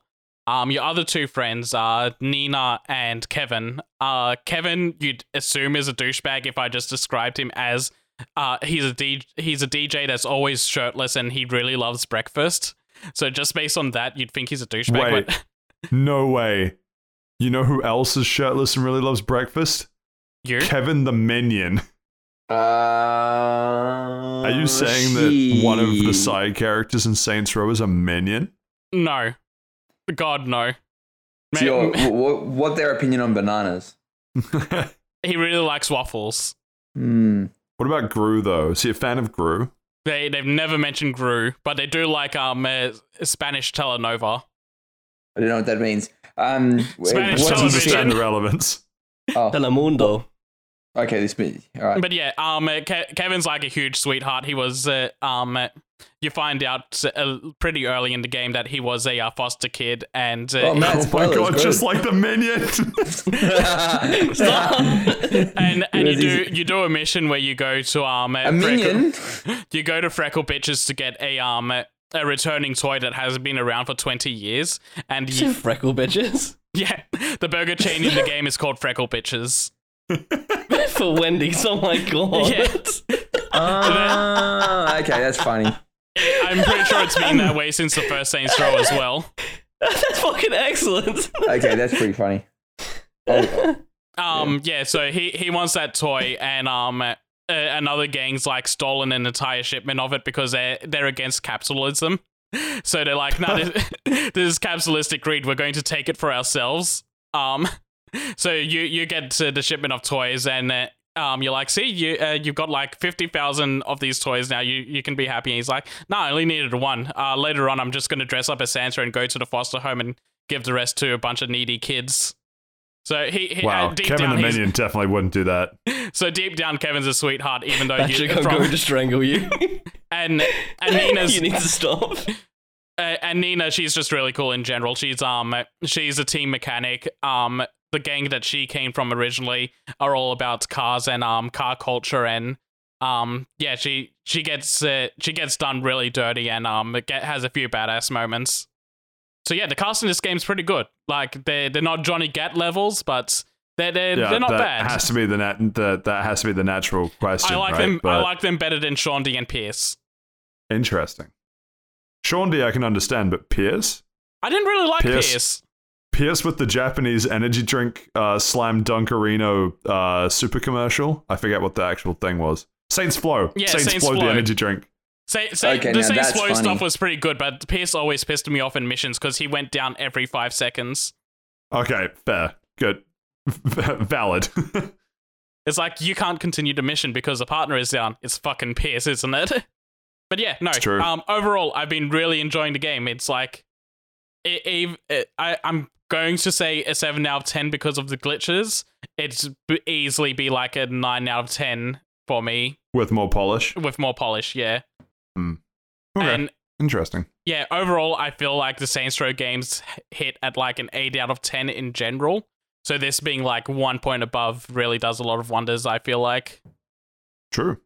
Highly uh, recommend when, after a couple of patches, fix it. Hopefully they do. Thank you for that, Seth. Uh, finally, for Round the Lounge for this week.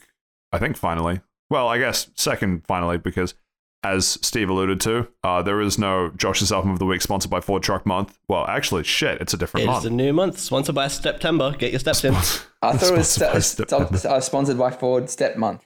Sponsored by Super Nuts September. Sponsored by my stepdad. No. Oh no, Step Podcast. What are you doing? Please don't do that. uh, that's going to be a treat for future Sep to edit. Uh, yeah, and then uh, finally, I think, uh, for Around the Lounge for this week, we have What Remains of Edith Finch. Steve, yeah. Take it away. Okay. Um, hmm. What What did remain of Edith Finch? Uh, not a lot. Not what? a lot. No. Um. You, did My you man doesn't understand the story. What do you mean? It, okay, so let's let's start at the beginning. Um, What Remains of Edith Finch is a video game. Wow. And that's all I have to say about that. Who would have thought that one? Fuck. Uh, Tell me so, more. So essentially, uh, What Remains of Edith Finch is a interactive story that Uh, takes place um, at this the Finch's household. Uh, the Finch's household is this weird uh, house that just has had like rooms cobbled on together, and it's very Howl's Moving Castle esque. Uh, and essentially, what's going on is uh, I'm like, oh, do we care if we spoil it? Probably not. No, um, it's quite old at this point. Yeah, it, it's a fairly five old years game. old. Yeah. I think. Yeah, twenty seventeen. Came out in twenty seventeen. Yeah, although it only um, released. Two years ago on the Switch, I think. uh, yeah, I'm um, twenty nineteen for the Switch. Uh, Three years ago then. twenty twenty-two for the Xbox Series X, S and X, which is what I played it on because it's on Game Pass, but it's left Game Pass. That's what I played it on, actually. But it's not on Game Pass anymore, so there's, uh, sorry, fellas. Pretty cheap game, though. Mm. Hmm. Is it a game? Mm. Let's leave that to the end. Oh. So essentially, essentially, what it is is you are going and exploring this house, um, and there's like a narration from Edith Finch, and it's sort of like Edith Finch telling a story of when she explored the house after she came back to it from running away, and you as a player character are uh, listening to the the the words that Edith is telling you, and then sort of interacting with the world, and the world is like. Uh, so, for example, one of the things that Edith says is, oh, mum boarded up uh, great-grandma's um, room. I had to find another way around. So I was like, okay, I know I can't go through the door. I have to go outside and go through the wall um, or go through a window or something. And it's a lot like that. And you're sort of piecing together this curse, and I mean curses, and it's just literally bad luck. And well, like, I mean, so there's bad luck and then there's consistent bad luck, which I would call but, a curse. But it, but it's not like a curse as in like, oh no, there are zombies you got to fight off or, or spirits you got to like punch in the head. It's like a, a bad luck, and you're sort of finding out how a lot of the like the, the Finches as a cl- clan, family group, something like that, how they sort of came about in their story. And their, uh, I'll, I'll I'll give it credit when you were interacting with those stories. It does play like a mini game is a strong word, but there is a di- it's a different section. So in the in the main sections to get to the rooms, you are uh, pretty much walking. Uh, there's no running. You don't walk fast. There's no climbing. You're walking, very slow walking. Some might say it's a walking simulator. I am one of those people. But then you get to certain rooms and you can play like an interactive. It's more interactive. It's no longer a walking simulator. Like there's one section when you're essentially playing as a a, a cat, like stray, uh, and you're pretty much just sort of going across like trees, and then you turn into an eagle, and you got to catch mice. And then there's another video. Uh, sorry, then there's another another section when you're playing as a baby, and you're sort of like just playing with the water to do things, uh, and then. You can pretty much tell the baby's drowning, but like because it's the baby sort of like imagining like it's a different world. The baby sort of goes like underwater, and it's sort of like this underwater world. But you as the player can sort of be like, "Isn't this pretty fucked up?" Um, yeah, that that part hit. That part hits different. mm. Mm. But it's the, the narrative is there. I'll give it that, and the way it tells the narrative is pretty good. Like the words. That uh, Edith say, like she'll she'll only say like a sentence or two, and it will come up on like the walls or as part of a feature um, in the room you're in. So that and that looks really cool.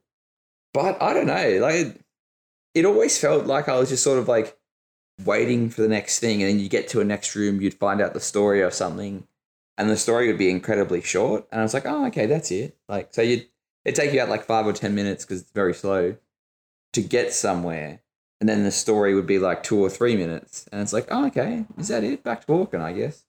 Um, yeah, I enjoyed it. I am very glad I didn't pay for it. Uh, but then you pay with your time, your most valuable resource. So I, I guess that makes fools of us all. It's a very short game. It is very short. And I think that does it a favor. Not in a sense of, oh, I want this to be over. Yeah, in the, I mean, in a sense of it doesn't overstay its welcome. Because if this game was like any longer, it'd be like, all right, I'm done. Like it, I reckon it's like probably like the perfect length. Any shorter would feel like that wasn't enough. Any longer, it's like, all right, get to the point. You're wasting my life. Right. It, it, it's like only like a two and a half, three hours, probably even less. Uh, there were a um, couple of times I where think, I paused it to take a nap. Yeah, um, I don't think it was longer than I, I played it in a single night. By accident, like without realizing it was going to be the end of the game. Yeah, you yeah, could. That was like four or five hours, maybe total mm. for me. I think I probably one of because I knew because before I start every game, I always go on how long to beat dot com to sort of see how long the game is. To see is. How long you have to one hundred percent yeah. it. Uh, I I try not to look at the one hundred percent once because some of it's like okay, the main story ten hours, uh, one hundred percent forty-five. I'm like I'm not. one hundred percent-ing it. I don't want to play this anymore. Yeah, um, yeah, I get one hundred percent of this game. There was you could get this um, very uh, not like in an easy way, one hundred percent one playthrough for sure. Yeah, and you de- you definitely could. Like, it's um, you'd probably do one playthrough, be like, okay, that's cool. Go back and do it again. Maybe it's one of those things that I probably should have played it in one go, because I played it over like three or four. Like, I'd play it for like half an hour, an hour, and be like, okay, I'll see you tomorrow. And maybe that, that probably doesn't do it justice. But then at the same time, if you played it in one afternoon, I'd be like, oh, is that it? Um, yeah, I, but- I finished it. I have half the achievements, and I have three hours of playtime. I'm pretty sure I have mm. all the achievements. Um, but I think I yeah, I spent maybe five hours or something. Yeah, it's probably because you did that second playthrough to, to get the achievements. You got one tab with the, the YouTube video to get it. Um, but that's fine. If it's it's not a bad game, but it is not a traditional game. And it, maybe is this the, the time when we get philosophical about what a video game actually is? No, um, because I you think... keep trying to do that, and I'm so burnt by it at this point. I think rats. The, the the game to me that I feel like. Maybe, maybe you didn't describe particularly well. Um, actually, funny enough, it's it's Annapurna, which is um the the guys that did Stray. So you know, published this too. Very similar oh, style of game. Oh, it's those so, guys. Oh. Yeah. No, it isn't. It's um, it's uh, Giant Sparrow, published by Annapurna. Oh yeah, true. Yeah, yeah, I've got the Wikipedia page up now. Okay, interesting. Um, so the the game. So to talk a little bit more about what the game actually is, other than just calling it a walking simulator. Because it, it is pretty much a walking simulator, but basically you're you're playing as a character, like you said, going through the house. But the house has this, uh, I guess, sort of gamified concept of uh, your your whole story is that you're trying to find out how each one of your family members died. And whenever a family member died, they would lock up their room and leave it as like a state in time kind of thing. So your your main character is basically going through filling in these sort of like mini games and figure out what happened to some of the characters. Um, and also outside of these minigames, going through the house and progressing and trying to figure out how to get into the next room, blah, blah, blah, blah, blah. So there's a little bit of a puzzle element to it. Nothing difficult, but and it is the there. Puzzle element is very it's, generous. It, it is, but there like is that. Like, it's not like, a... Um, have to go around the corner. Like it's... Yeah. yeah. Some of them are like so, somewhat interesting, but um, so the game, by and large, is... defined by its like mini games basically. Um, I don't remember how many family members there were exactly, but there was so it was more around, than a regular there, family. There's about like uh, eight or nine, but it, it yeah. includes like like great. Jesus Christ! Oh, okay, it does, if it's yeah. including great grandparents and stuff, then yeah, sure. Yeah, yeah. Um, but there, yeah, there was quite a few, and where the game really holds its strength to me is that as you go through the mini games. Each one of them focus on, obviously, uh, the certain ways that characters die, but they also swap up the music, they swap up the art style, they swap up the controls, they swap up everything that you would known to be this game, which, when I went back to look at it, um, the way that they developed the game was basically creating a whole bunch of mini-games as, like, passion projects, and then creating, like, a science fiction story to go through and connect all these together. Um, that's how the game, the game came about. So, like... To me, going uh, okay. through and like playing like the, the the one that really sticks out in my mind, or actually the two, um, well actually the the baby one was very very very good. Like you said, it would just sort of hit hard. Um, yeah, and you sort of like, okay, what's it doing with this? And it's like, oh, okay. And you're like, mm, oh no, wait a minute. Yeah, um, the one where you're playing is the guy that has uh like depression, and he's like cutting the the fish, uh, the heads off the fish while he's working, and he basically has like oh, he's, he's getting uh, like schizophrenic daydreams sort of thing. Yeah, it goes into well, his own yeah, world. He just he's hating the mundane of his life, so he gets his own world. That was that was fantastically that done. Was That's my favorite done. part of the entire game, and it was very good how it sort of told the story through like a letter from the psychologist. Yeah, um, that was fantastic, and like. It, that that is definitely the best part of the game. It is by and far the, the best part of the, the game. The way it tells that story as well, it's like you start on a boat and then you're walking and then uh, you're going up some stairs. Like that is that is a fantastic way, and that's probably one of the longer it is, games, yeah. if that's the word you want to use. And, and I think that's um, the last one as well. It it is, yeah, it is the last one. I'm pretty sure. The other one that really sticks out to me just because of its uh, art and music and the, the direction that they took for it. So the the the fish bun that we were just talking about is like a top down mini game. Where you're kind of like acting as a boat, and then uh, you you sail your way through waters, and a story unfolds, basically. Um, well, on half the, the screen, on the other half of the screen, you're like cutting fish and like yeah, you're like cutting fish there. to continue in the in the game, which is your actual job in in the in the life as this character. Um, the baby one you uh, transform into the different animals and stuff, right? So, oh, wait, no, that was Molly. Molly transforms into different animals. The baby one, you're like underwater and stuff. And yeah, you're underwater and you're like sort of things. like following um, and like bringing things together. Yeah, so those those ones were engaging because of the way they were told. The other one that really stuck out and sort of hit every sort of spot for me was the one where, um, I don't remember what the character's name was because I played it a couple of years ago, but it was like the science fiction horror story one where they basically put it into like like a comic book style. And they have um, uh, uh, Barbara, I think, and she's ba- so Barbara, the, yeah. chi- the child actress, and she's famous for her scream. Yeah. Then she gets older, and she's like, "No one, like, we don't care anymore. You've lost your scream," and it, it does play it as like a a comic book. That is that.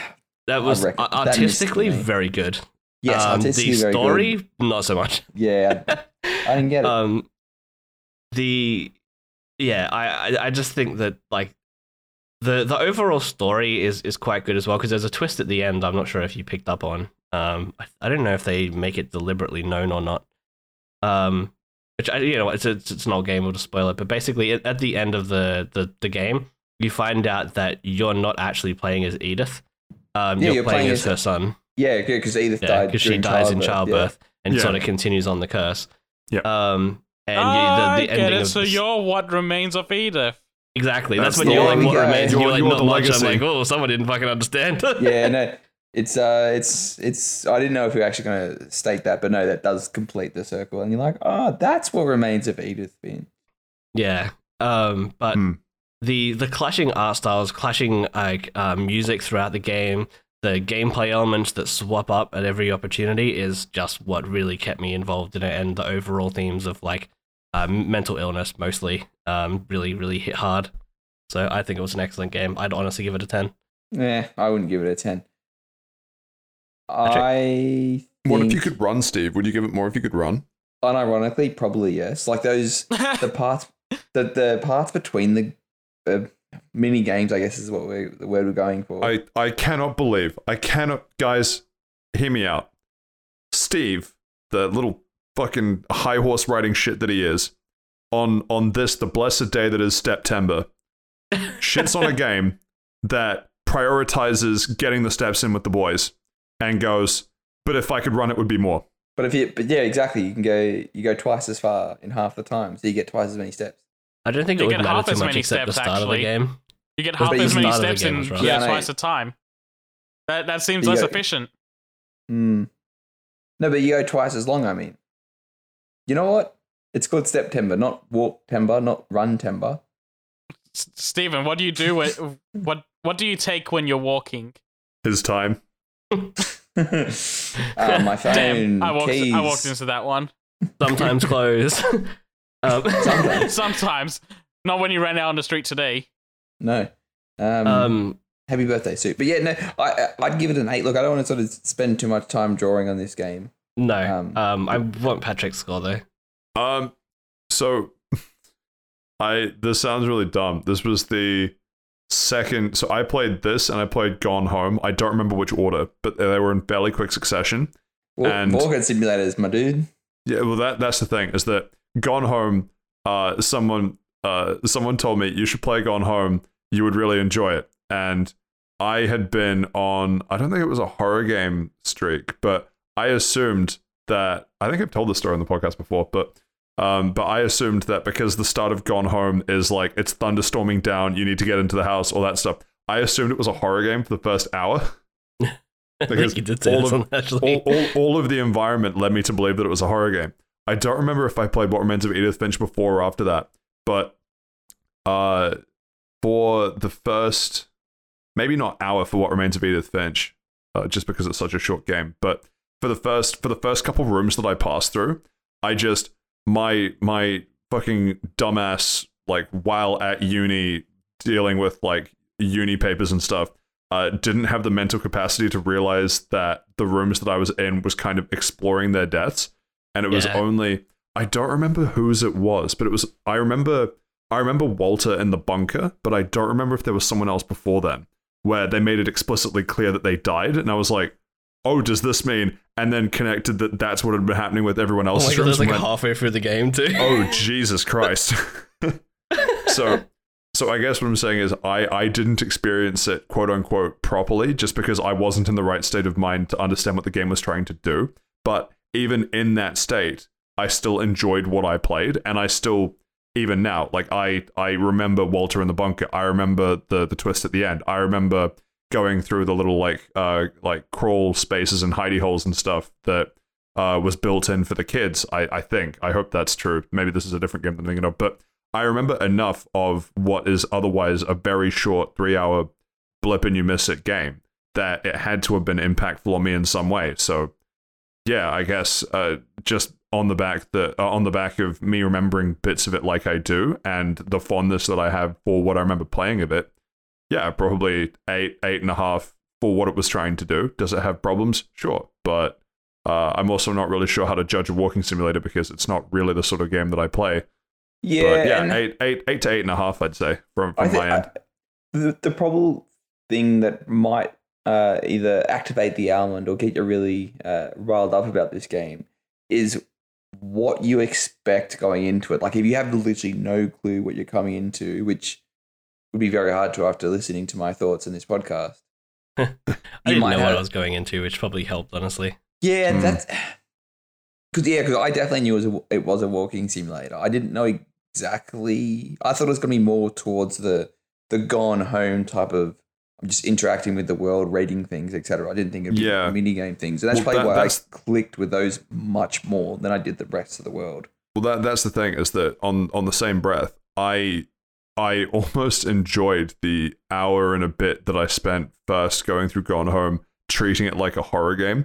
Because once once the mystery was lifted and then I realized it was a walking simulator, because I went into both of these not knowing anything about them. I just got told, you should play them, you'd enjoy them. That was it. That was all I got. And so uh, me playing Gone Home for what it was, it was fine, but it was fairly forgettable because the themes didn't resonate me with uh, resonate with me that much. But I remember a lot more of What Remains of Edith Finch, and I think that has to be for some reason. So I think between the two of them, What Remains of Edith Finch is stronger for me personally, at least. Yeah, and I, it's it's definitely got, a, in my opinion anyway, it's got What Remains of Edith Finch has a much better narrative, um, and the way it tells that narrative as well, it's much more cohesive, and it is linear. That's like you can't uh, jump can't around. That, no. Um, but that's fine. I don't really care about that. Choice is an illusion anyway. Um, but yeah, What Remains of Edith Finch, eight out of ten.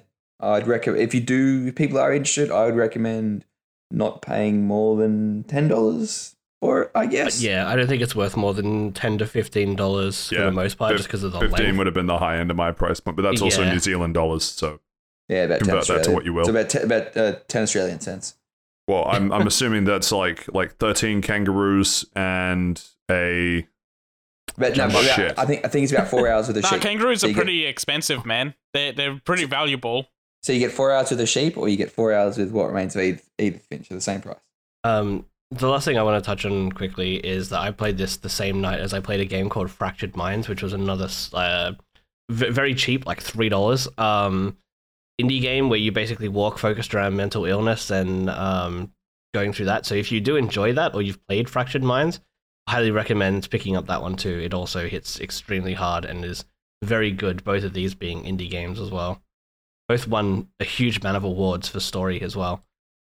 Hmm, right. Neat. Also, just as a quick shout out as well, once again, the heroes of Wikipedia.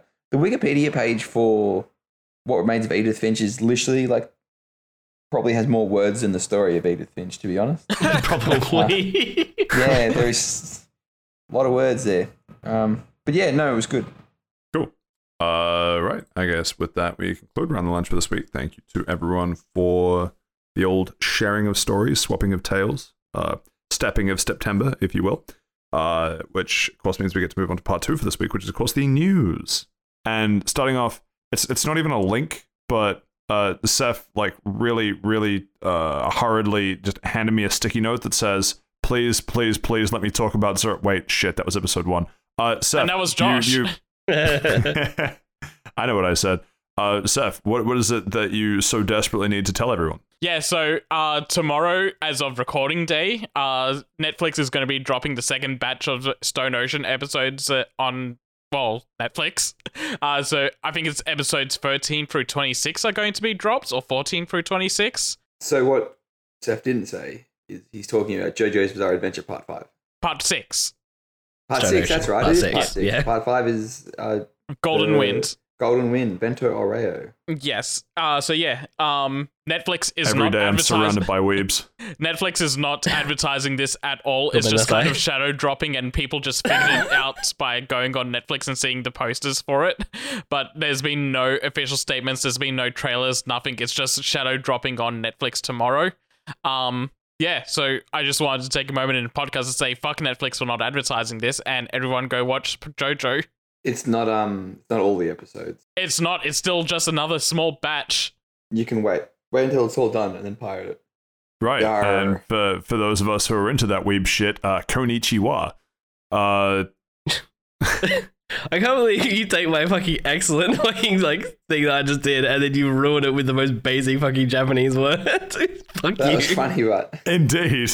Uh, anyway, next up on the list. No, get fucked. Sorry, you continue. It sounds like you're the one that got fucked. Apparently. I was gonna, gonna try it again with the the. I see. I don't even do it often enough, but it's the one that some one of you, fucking one of yous, always drops. It's the ar, ar, ariga, arigato gozaimasu. Thank you very much, or something. Arigato gozaimasu. No, no, no. But like it's shitty Jake, bastardization yeah, it, of it. Oh, it's, yeah. Okay, makes yeah, sense. It's goes, uh, oh, I can't remember exactly what he says, but that's, he just bastardizes. I don't remember it either. But, I think his no, no, he, he does half English, half Japanese. So he'll go like, ar- ar- oh, here's ar- ar- what does he say? Ar- Ariga, thank you, because I, because I so sorry or something like that. I don't know. He's fucking monster that human. he's made it. He's made it his job to butcher it. Oh, basically. He really has. It's and then it's he tells us he's Japanese over and over again, despite he's not fucking I, Japanese. I cannot wait for his D N A test results to come back. We'll get him on the podcast so we can bully him. Anyway, uh, let's let's go. Speaking of things that may or may not be related to forty Thieves, uh, we had a leak of what, what? could be... The- Fuck, I don't know, man. I'm just the news guy, all right? Just leave me alone. So you're um, the host. We- yeah, I was going to say that too. uh, all right. Does anyone else uh, want to take over his job? No, Definitely, you're not busy editing the podcast. I'm, bu- I'm busy editing the spoiler cast. A what spoiler possi- cast? We lost the footage. You mean audio? Same, yeah, same. It was a recording of my reaction. Well, speaking of spoilers, uh, I'm trying to fucking segue.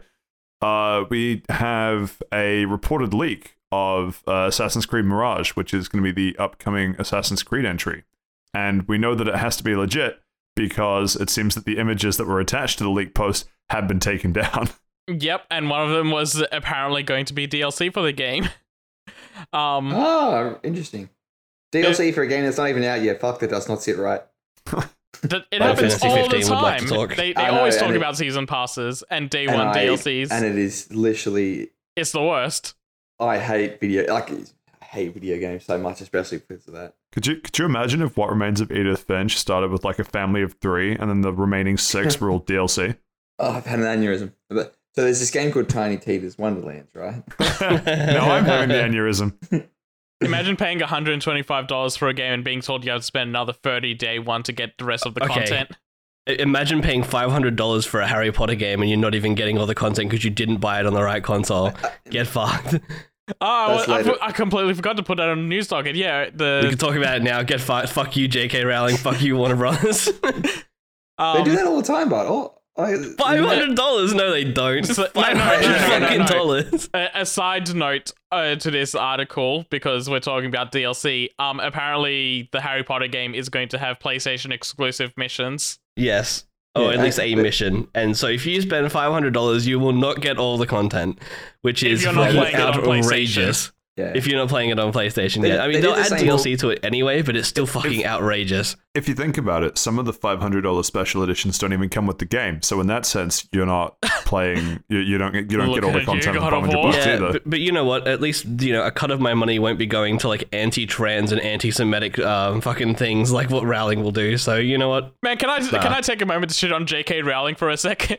There's always um, time to shit on J K Rowling. She She's put out a new book recently that's just her... trying to cope over being bullied on Twitter which is like the main character like literally gets murdered for having like uh, anti like trans views or some bullshit. And no, it's like no, the second book is released for this as well. That was a different one a few years back. This one is like just recent, and it's about a main character getting bullied on Twitter, and like a lot of the pages are just made up of fake tweets. It's fucking stupid. God, she, talk about needing to touch grass. Yeah. You literally think with the amount of money she's got, she'd literally be like, I don't care what the plebs think, I'm just going to do my yeah. money thing. But she's- you could like literally do anything else in the world. Like you could go skydiving one day and like learn to do drifting the next or whatever. Like you could just, you could spend your life doing interesting things that no one else will ever get to do. But instead you're going to bitch online. Like, she's, she's being a forty-year-old U K woman. She's more than forty and she's white, so I guess it makes sense. Is she more yeah. than forty? Yeah. yeah anyway, she's, she's so the, the original story, Patrick, before we uh, derailed you. This is a huge monkey's paw moment for me because I remember like last week or the week before, it was when we were talking about like game reboots and stuff. I mentioned uh, um, wanting something similar to Prince of Persia or Prince of Persia to come back because I want more pieces of media based on um, the Arabian Nights stories. And lo and behold, here comes the new shitty Assassin's Creed game based on the Arabian Nights. J K Rowling's fifty-seven as well. Yep, she was born in sixty-five. I just looked it up as well. I am looking. She's worth one billion dollars and she sits on there complaining about people living, wanting to live their life. What the fuck is wrong with you? Like, I love arguing with people on Twitter. Man, I, I don't understand. I'm just, I'm just going to spell out the action replay of what just happened. Steve said, to answer your initial question, Patrick, Seth jumped in with talking about how he really wants Arabian Nights. And then and then we just dropped J K Rowling's fifty-seven worth a billion dollars. Fuck her. Also, she they're doing like a Harry Potter like twentieth anniversary thing or something, and she wasn't invited. She's like, she basically went, I didn't want to go anyway.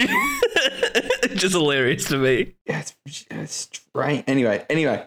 I can't believe that Ubisoft is trying to get us to, to not talk about the uh, the Prince of Persia Assassin's Creed crossover by getting us to shit on J K Rowling instead. Look, if they so want to sponsor us to shit on J K Rowling, I'm all in.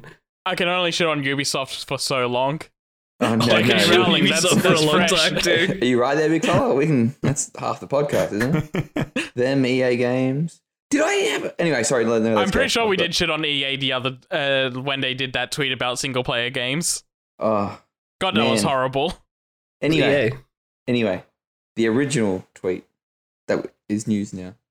Patrick, take it away. Okay, take him away, toys. Um, Take him away, toys. uh, yeah, what the boy said. The oh, I can't really segue that nicely. Anyway, there's a new Mafia game. it's it's in development. It's still a few years away. Uh, Wait, did you skip really over the other Ubisoft news? What's there? I mean, we talked about J K Rowling. What what else do you want? Was um, there other Ubisoft news? There, oh, there the decommissioning sec- of the old yeah. games. Um, uh, you skipped oh, Assassin's Creed news as well. Yeah, th- this is part bad. two to Assassin's Creed news. This is a good thing, though. It's weird that Ubisoft's doing a good thing. Although it sounds like their devs are basically just going, fuck you, I'll do what I want. Yeah. And Ubisoft is being like, all right, I guess we'll comply. Yeah, so How did a few weeks... so out of order? What the hell? I, I had these tabs up. Oh, maybe I closed that one. You want to go through it, Seth? Or... Yeah, yeah. Well, while Patrick gets it back up, so a few weeks back... yeah, while um, Patrick's uh, having we, his moment. A few weeks back, we talked about how uh, Ubisoft was decommissioning a bunch of their games and D L Cs and making them unavailable to uh, to play even if you owned them. So people had just bought Assassin's Creed games on, um, uh, on Steam because they were on sale, and then Ubisoft immediately turned around and go, ah, we're going to take away your right to play those in like a month, and people got really mad at them. Uh, rightfully so. It, it's a really shitty thing to do. Uh, really bad move. Um, they've turned around and said I they're will- going to reverse their decision on that and uh, not take down the games and D L Cs now. They also clarified a little while ago um, when they announced it that they you will still be able to play those games. Um, you just can't do the online components. One thing I did like about this article was that um, N O twenty seventy, which is a good game if anyone hasn't played it, Um, they basically went, oh, okay, we're going to rebuild the way it works so that you can play it offline. Oh, by the way, we've also ported it to sixty-four bit, so it's running better than ever, but um, it'll shut down next month. Which is like the devs going over and above and Ubisoft being like, we're still shutting it down. uh, which is a shame, but good on the devs, out of them. Good job. Yeah, it's, um, I would very much like to see the numbers on like, who is still playing this? Because I have uh, other thoughts. Like, I, I mean, some of those games aren't old. I mean, N O twenty seventy. I have friends that were playing last week. That came um, out. That came out that. in twenty seventy. Yeah, exactly. Wait, wait, wait, wait a minute. Um, the there was two games that came out like a couple of years back, like two or three years back, uh, that wouldn't that were affected by this. I don't remember uh, what I'm games it was. Now. Um, Zombie U. Oh, no one's playing that. I know twenty seventy all-time peak in the past twenty-four hours was one hundred thirty players. Mm. On, on Steam alone, yeah. Yeah, on Steam. Yeah. Um, but that was twenty eleven. There was... I mean, I'd be, was... you know, well, realistically, I'd be interested to see the... um. They're all older like games. The... I thought Liberation H D came out more recently than that, but I forgot that we're growing older by the day. Space Junkies twenty nineteen, that was the one that I was thinking about. But no one played that anyway. Yeah, but but I'd be really interested in seeing, like, the... the cost to keep these things up versus how many people are actually playing it. That's just probably from a, a weird well, business point of view. You know like, what? Yeah. If they did their infrastructure right, they wouldn't be that big of yeah, a cost. It, yeah, and, and to be fair, maybe you shouldn't need to go online to play a game that you own. That's... Yep, I agree. It. Physical media, baby. Anyway. Now Shit, we can I'm... go to that other article. I, I really tried a speaking of, but there just there just wasn't anything. Anyway, as I said about five minutes ago, there's a new Mafia game in development. Mafia is a oh. pretty good series. I've heard great things about them. Uh, excited to see what happens wh- when it eventually comes, because it's, in quotes, a few years away. I have played the first one, I believe. Um, and it's alright. I believe they're on uh, um the PlayStation Plus stuff at the moment, but I think they're P S three games, so we can't play them. I know. I know Trinity has been playing some of them recently. Actually... was there a P S four remaster of one of these? Maybe. Uh, no, Mafia, Mafia three came out um, a couple of years back, and it was like trashed. Um, it was it was trying to be like a G T A clone, but it never really. Yeah, no, the Mafia. Mafia Definitive Edition is on P S four, so and it's oh, also yeah. it is also included with PlayStation Plus Deluxe. Interesting. Cool. Uh, I I am currently I am asleep. Maybe I am awake. Later on, who knows? Uh, anyway, next up on the list, we have uh, Square Enix announcing... Voice of Cards, baby. Yeah. Do you want to take this one, Josh? You're probably the most, um, probably the biggest Voice of Cards proponent. You're the only one that's played it so far, haven't I? Yeah, I've been meaning to get to them. I just haven't yet. Too many um, games. Yeah, uh, well, another Voice of Cards game. I absolutely love them. I spoke about them at length on the podcast. Go back and listen to those episodes if you really want to find out about it. But comment below which episode that was, because none of us remember. It was we we talked about this leaking last week. This is just to confirm it's real and it's got a release date now. Yeah, Did we which, talk about it last week? Comment we, below. um, but no, I'm, I'm keen for this. All those games are excellent. The voice acting is always good. The music is always absolutely phenomenal. And the story is and is engaging enough to get through it. So I, I'm keen. And they're pretty short games as well. But yeah, coming to Switch, yeah, P S four, and like Steam on September thirteenth. Does it have voice acting? Yes. Yes. Oh, yeah, well, they're, they're like yes twenty steps. No.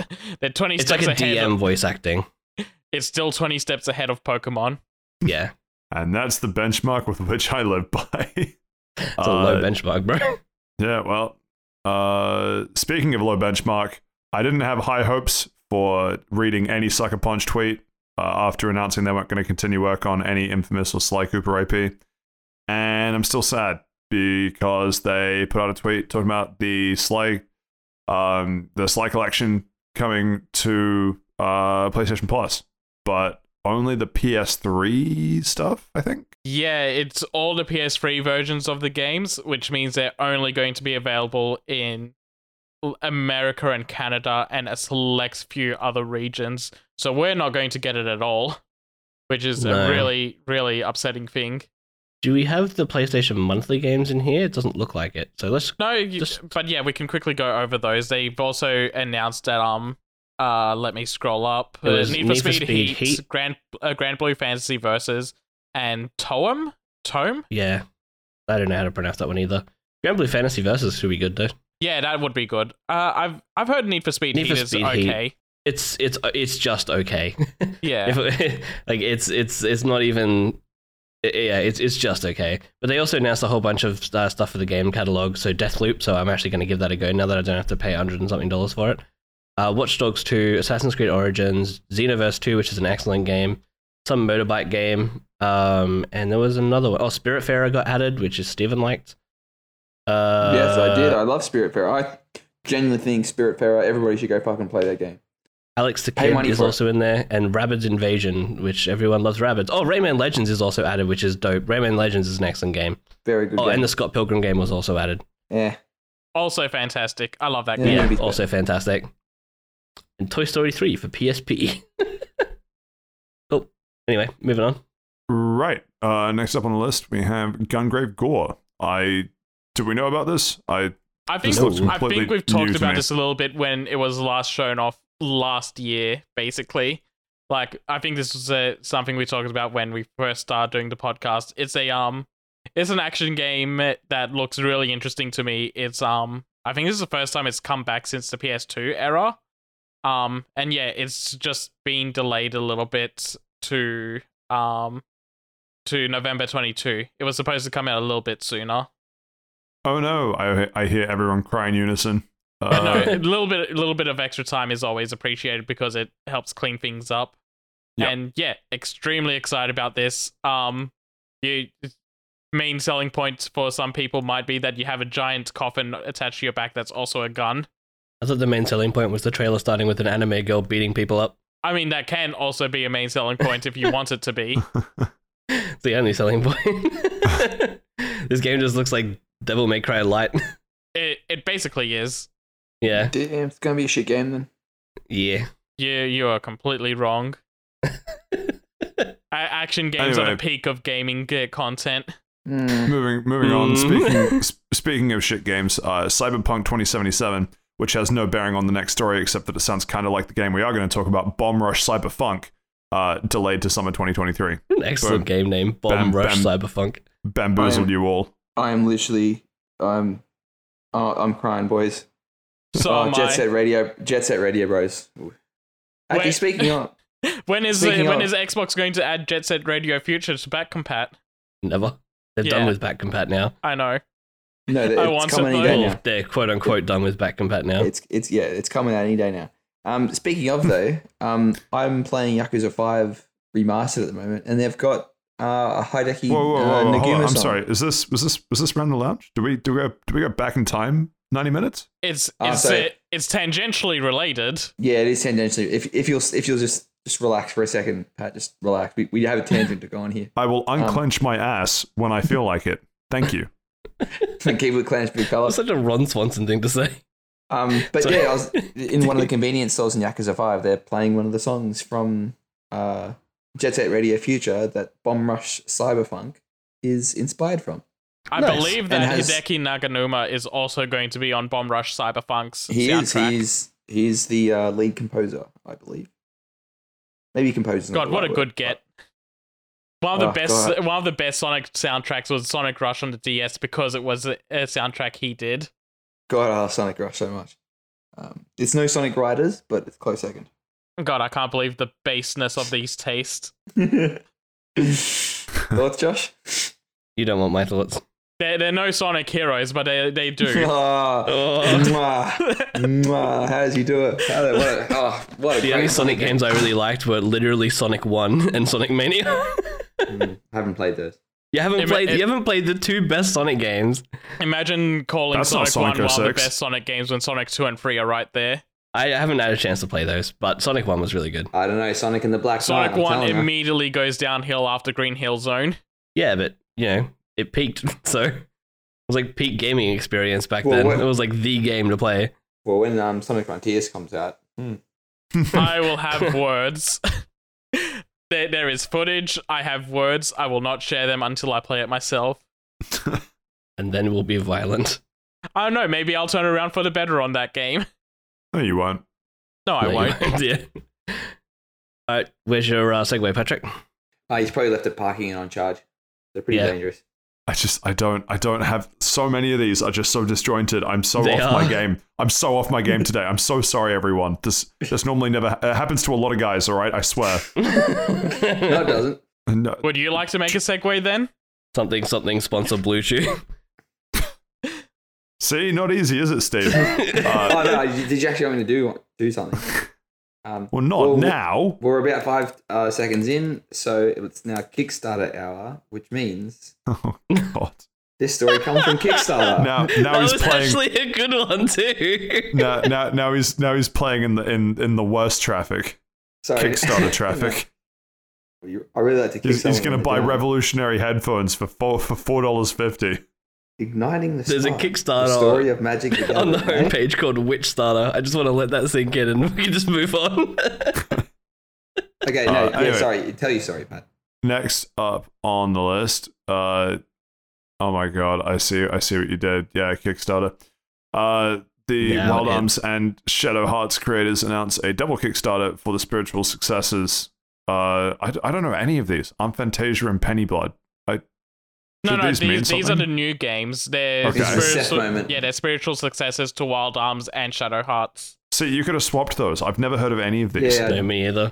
Wild Arms was a re- it's a wait wait wait wait wait wait Wild Arms that's that that was the the um uh the hype the one with Elastigirl in it. What? Uh, you lost me. Uh, wait, you talking about the Nintendo game? You're talking yeah. about Arms. Yeah, isn't it's Wild, Wild Arms? Arms? It's just no. Arms. Wild Arms. Isn't, uh, Wild, isn't Arms Wild Arms was a, the sequel? No, Wild Arms was a P S one J R P G that was um heavily inspired by like I guess Trigun a little bit. It's a, a bit with of Min um, Min. It's a little bit of um sci-fi and a little bit of um Wild West uh combined together. And Shadow Hearts, I don't know a whole lot about. I think it was a P S two game. This is the first time I've seen two games share a Kickstarter page together. Um. Okay. Sorry. Yeah. Uh, cool. That's good for them. But Steve, if, what did if, you find? I'm I'm absolutely fucking baffled that somebody would have this idea, let alone fucking put it out to the general public to. Oh god! Please. Okay. Wait. Wait. Wait. Wait. Wait. There is a product that tried to. Um, I think it might have even been funded on Kickstarter, which will automatically dispense the correct amount of salt via a button on an app on your smart device after you oh, provided health information. Is this dumber or smarter than that? It's smarter if you're trying to get. Um, I, I'm just gonna skip right over it because I'm just getting flustered. Uh, it's it's a picture of it's. Sorry, hang on. I'm just sorry. I'm just so fucking flustered. So we all know the Oscar Wilde. Happens to a lot of guys. We all know the the book by Oscar Wilde, The Picture of Dorian Gray, right? No. No. Oh. Okay, I'm glad someone else said that because I didn't want to seem like the weird I one by saying no. I read a lot of books too, and that, I know Oscar Wilde, but I don't know the book. No. Oh, well, Picture of Dorian Gray, and someone wants to. Is it a book chocolate. Or a picture? Come on. No, no. So the book is called The Picture of Dorian Gray. You piece of shit. But so the, what do you do in those twelve minutes, though? the, so it's a chocolate bar. It's a chocolate bar. It's a, the Picture of Dorian Gray chocolate bar. Look, you didn't get it. Look, no one's a civilized. What's why is it? To explain to me why the oh my god, this S C P Foundation books are seven seven thousand six hundred percent funded. What the fuck? Yeah, I keep seeing ads for those. That actually looks kind of cool. Sorry, Steven. Um, why why does the chocolate bar matter? It, it doesn't. I haven't read the book either. I thought one of you guys would have. Oh, what the fuck?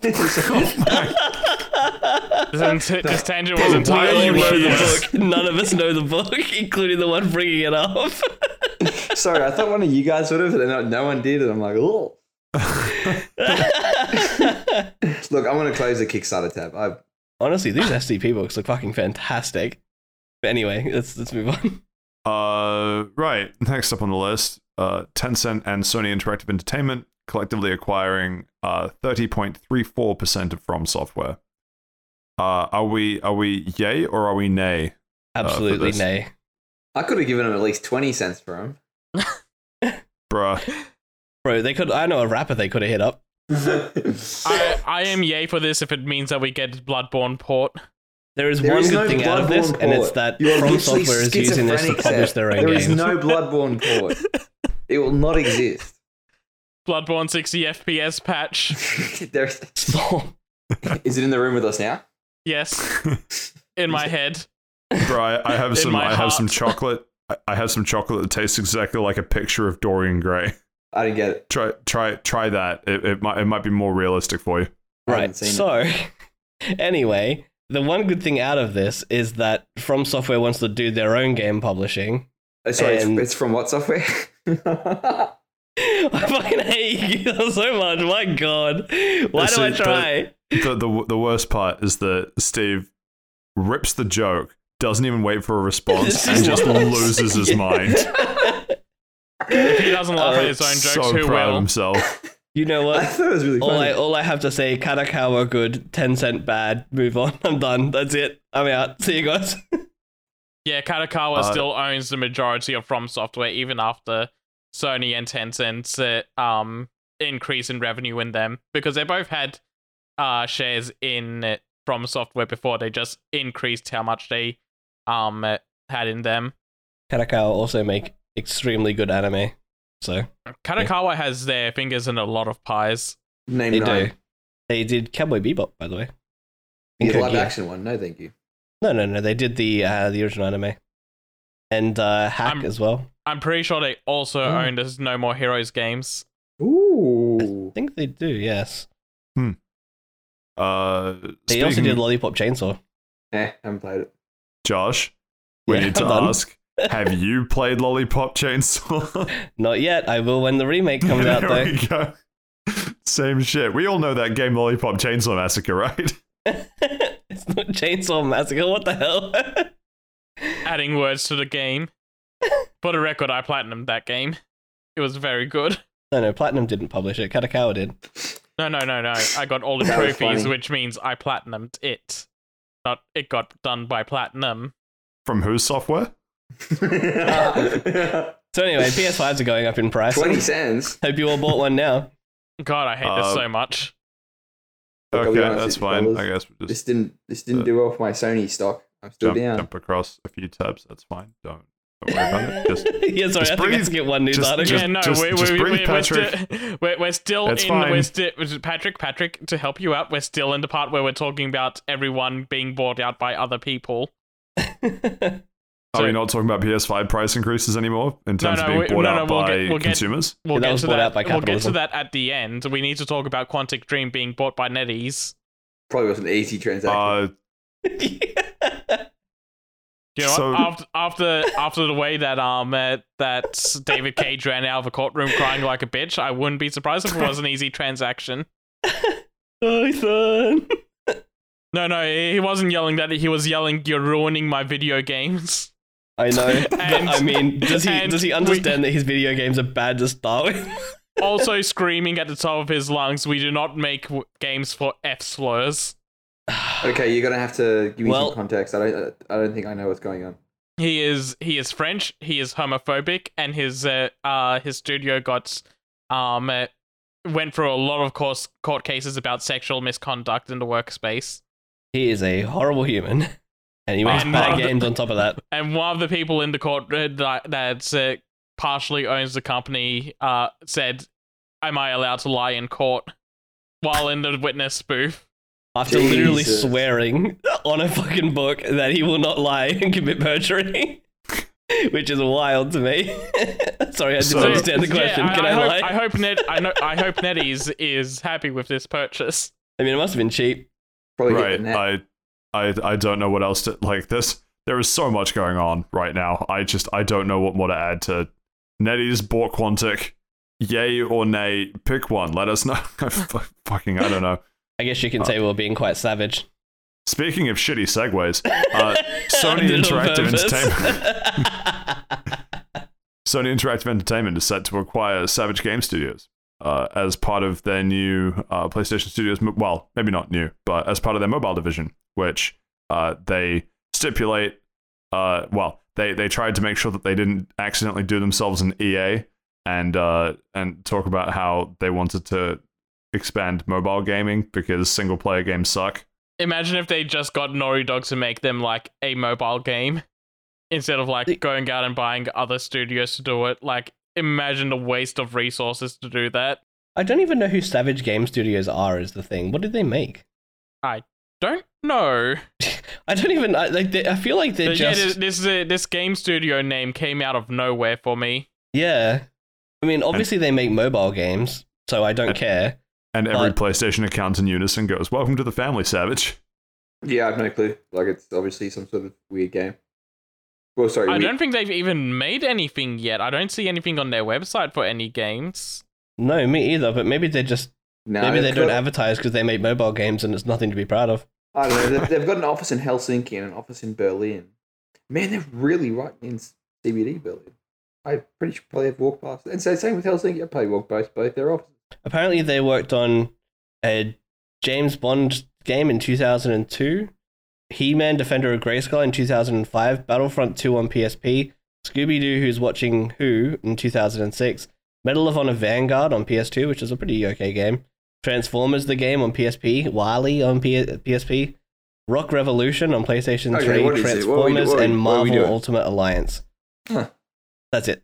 That's all they've done. And none of those games are beyond two thousand nine. So they've obviously done just mobile games since then. And that's it. I think you've well, listed off um, the wrong company's names. Games. Wait, actually, this is Savage Entertainment. Yes.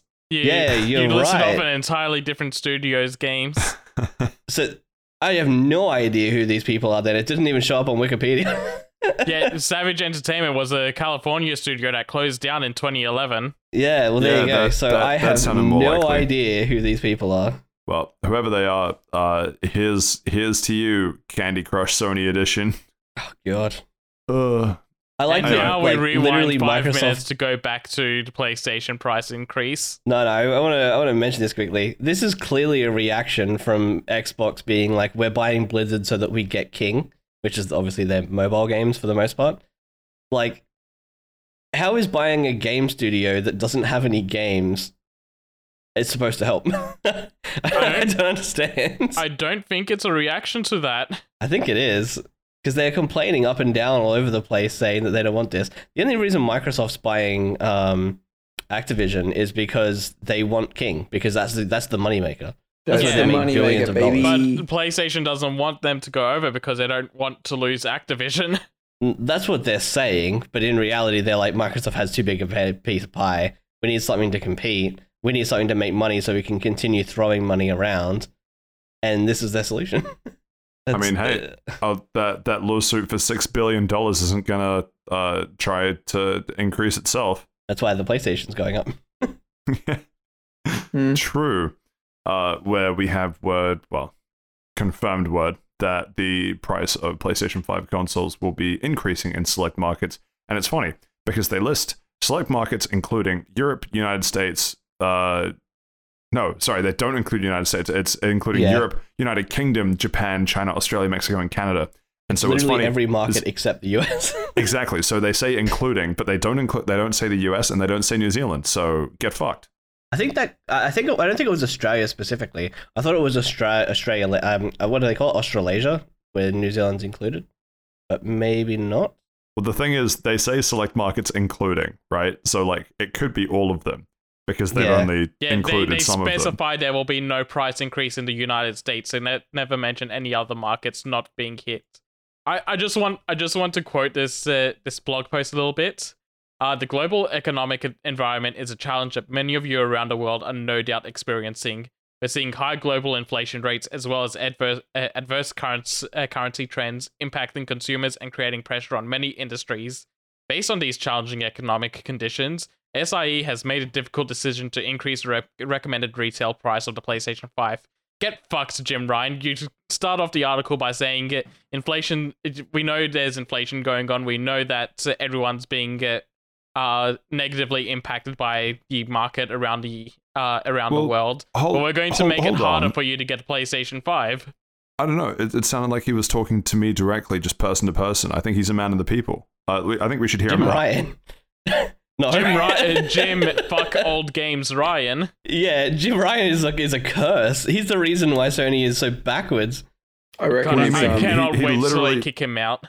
Yeah, he literally either. he literally opened that statement talking about how he understands that, that times are tough. He He's gets rich. it. He doesn't understand it. I reckon it's because he like just before he wrote that he, he don't believe me. Google Jim Ryan Rule thirty-four. Do not. That's, play, that's Do what he not. wanted. That's what he wanted to write. Then he got silenced. Free speech is dead. Xbox just looking better and better, my dudes. It, I'm telling the, you. The increase has been so negatively received that people, loud people in Japan, are going. Get, Final Fantasy sixteen is going to flop because no one can buy a P S five now. People already have bought P S fives for the last two years, though. There's still a lot of people that don't have them that would like them, and they will now have to pay more. But, like, they, it's not going to stop people buying them at the end of the day, is the thing. It is so stupid to me. it is it is just weird that we have now turned P S five into a t- like one or two year running pre-order bonus, where if you have one up until this point, it was cheaper than buying one from from now. Yeah. Imagine you bought it off a scalper and you're still paying cheaper than what it would be to buy it. Imagine some scalpers like, oh shit, like the scalpers are going to increase their prices now. Yeah, Scal- scalpers looking at Sony and going, "Fuck, are, are we are we the good guys?" Oh, Sony looking at the scalpers and going, "Wait, we can do that."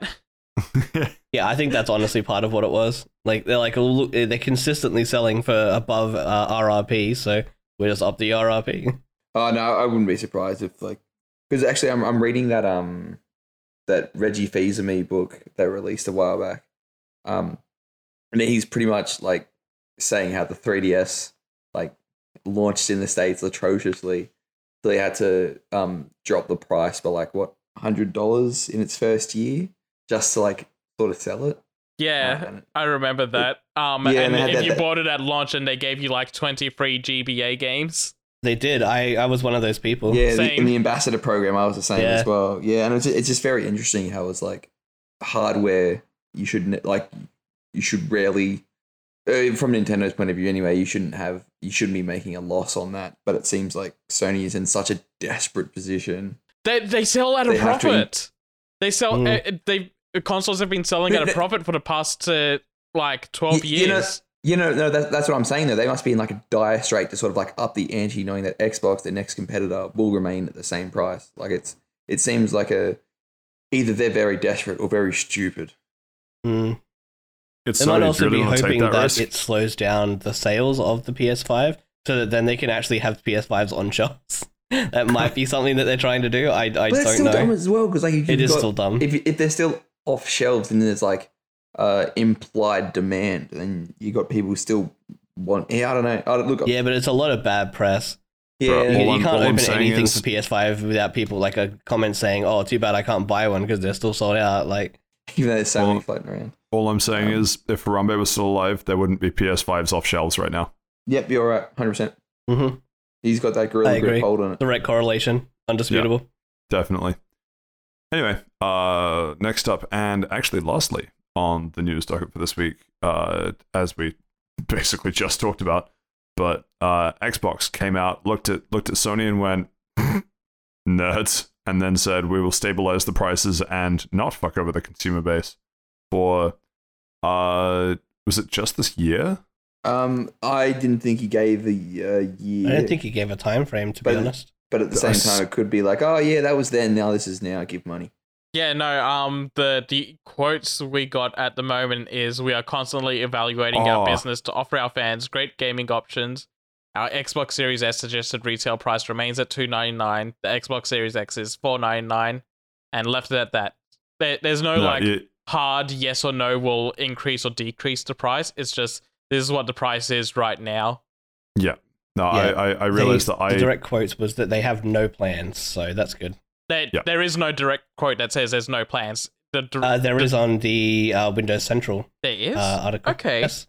You open the Windows Central article. Microsoft well, anyway, spokesperson's like it's, it's, quote it, confirms that there are no plans to raise the price. Anyway, it doesn't matter. It'll they'll it it might be related to how good Game Pass is going. Um, it might be because that Microsoft. No, the is... the no plans is just people writing no plans because of that quote I just said. Mm. There, there's no yes. one quoted to say there's no plans. I swear I've seen it quoted somewhere as well, but that's that's fine. So yeah. don't, that doesn't matter. They're, either, they're not raising it at the they're moment. They're not raising there it at the moment. There's no confirmed yeah. plans. So. I wonder if that's because Microsoft literally has uh, like, the Windows I, brand behind it. That's so it can be like weather the storm, essentially. Well, Sony also has all of their electronics and stuff everywhere, and a lot of other things in like film and um, music and a lot of like other industries. Oh, good po- actually, good point. Yeah, this is like so. And they're getting into more hardware market now again, um, with yeah. the new monitors and headphones. So, uh, yeah, a huge amount Which, of hardware uh, for music can't wait and for their, video. Can't wait for their prices to go up. Mm. Sony, uh, the Sony Xperia phones that don't sell in Australia anymore. Those are all right. I had yeah, the, my D three, first. Uh, we we both talked about our first smartphones yep, being Xperia um, phones. Yep. Um. It wasn't my first smartphone. I had an iPhone before that, but... Oh, shit. Okay. But yeah, we both had Xperias at some point. It wasn't my first. P S V. Hmm. Right. Uh, that brings us to the end of news for this week, and we have an audience question. Uh, Bradley asks, uh, hey gang, what game have you played this year that you've already forgotten about? And then clarifies, uh, like a game that uh, had the shortest lifespan, or like the, the that was the shortest time in your attention span for this year. Uh, interesting question. Interesting question, because it relies on me remembering the game. Exactly. I, I oh, have an answer. Okay. Yeah, same, actually. I I just remembered one. So for, uh, for me, it's yeah, you, uh, Pokemon uh, Pokemon Legends Arceus. Really? It's actually wild that that was this year, but I still I remember... I was also going to say Arceus. Fondly... Well, I, I remember fondly playing parts of Arceus. I don't think yeah, it no, was a flash event for me. But it's the one that left the least impact on me. Other games I played this year, like the Ace Attorney games, I absolutely fell in love with. Doom, I absolutely loved. Uh, even even the Guardians of the Galaxy game, I really liked the story in that way more than anything that uh, R C S did for me. So it's just like, out of the games I played this year, that was the weakest overall. You know what mine is? Is it Tiny Tina? Okay, well, that's hurtful. It's definitely Ooh, not Tiny actually, Tina. I've played, I've played quite a bit of Tiny Tina's, and that, for all its D L C faults, still left lasting impressions in my mind, so fuck you, Seth. But the only uh, lasting Mario... impression Tiny Tina left for me was the D L C disappointment. Fair, I think. uh, Mario Strikers. Oh, yeah, I can oh, see that. Yeah, you know what? Yeah, I agree. I played one match. Yeah. Played it. Played it for the weekend. That was it. I told you, fellas. I told you not to get it. I knew this would happen. I also just recently got Wii Sport, and that is very much in the same camp. My God, oh, that yeah, relies got... so much on nostalgia. Uh, yeah, I want to get it, just to the volleyball, but... It it is just not fun. It controls badly. It's not engaging. There's no there's no like hype scenes or anything. Like uh, in saying that, I was playing it by myself. It might be fun with so, other people. Honestly, but, uh, don't know if you're talking about Mario Strikers or Wii Sports. It's it's both. That's yeah, the problem. They're or, just so eh, as games. There's well, just think, there's nothing to them. The way that you play, though, I'm gonna say it, fellas. We're getting old, and these games aren't for us. It's, it's not even that. Like, I played like one match of bowling. I was like, that was kind of fun, but the Wii one is literally better. Like, without a doubt. Well, don't forget though, the oh, the Switch does have motion tracking, like through gyro, but is it as like accurate as the Wiimote? So it's it's okay. Like, you can put spin on the ball and everything, but what I mean by it's it's not engaging. Like, you will literally throw the ball and then your character just kind of walks backwards. Like, in the Wii one, there was like emotions and everything that would like jump up and cheer, and you'd see all the Wii guys in the background being like, yeah, this is cool, you know, you're doing really well, whatever. This is just so deadpan.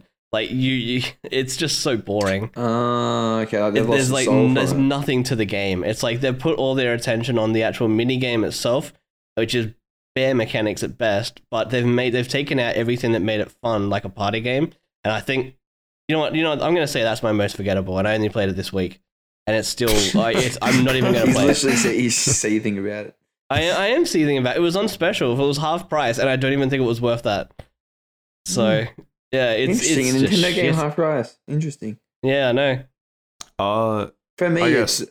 Oh, no, sorry. You go. Yeah, no, no, I was going to say, you, you you go, Steve, and then and then if anyone has a quick answer for the opposite of the game that has been most impressionable this year.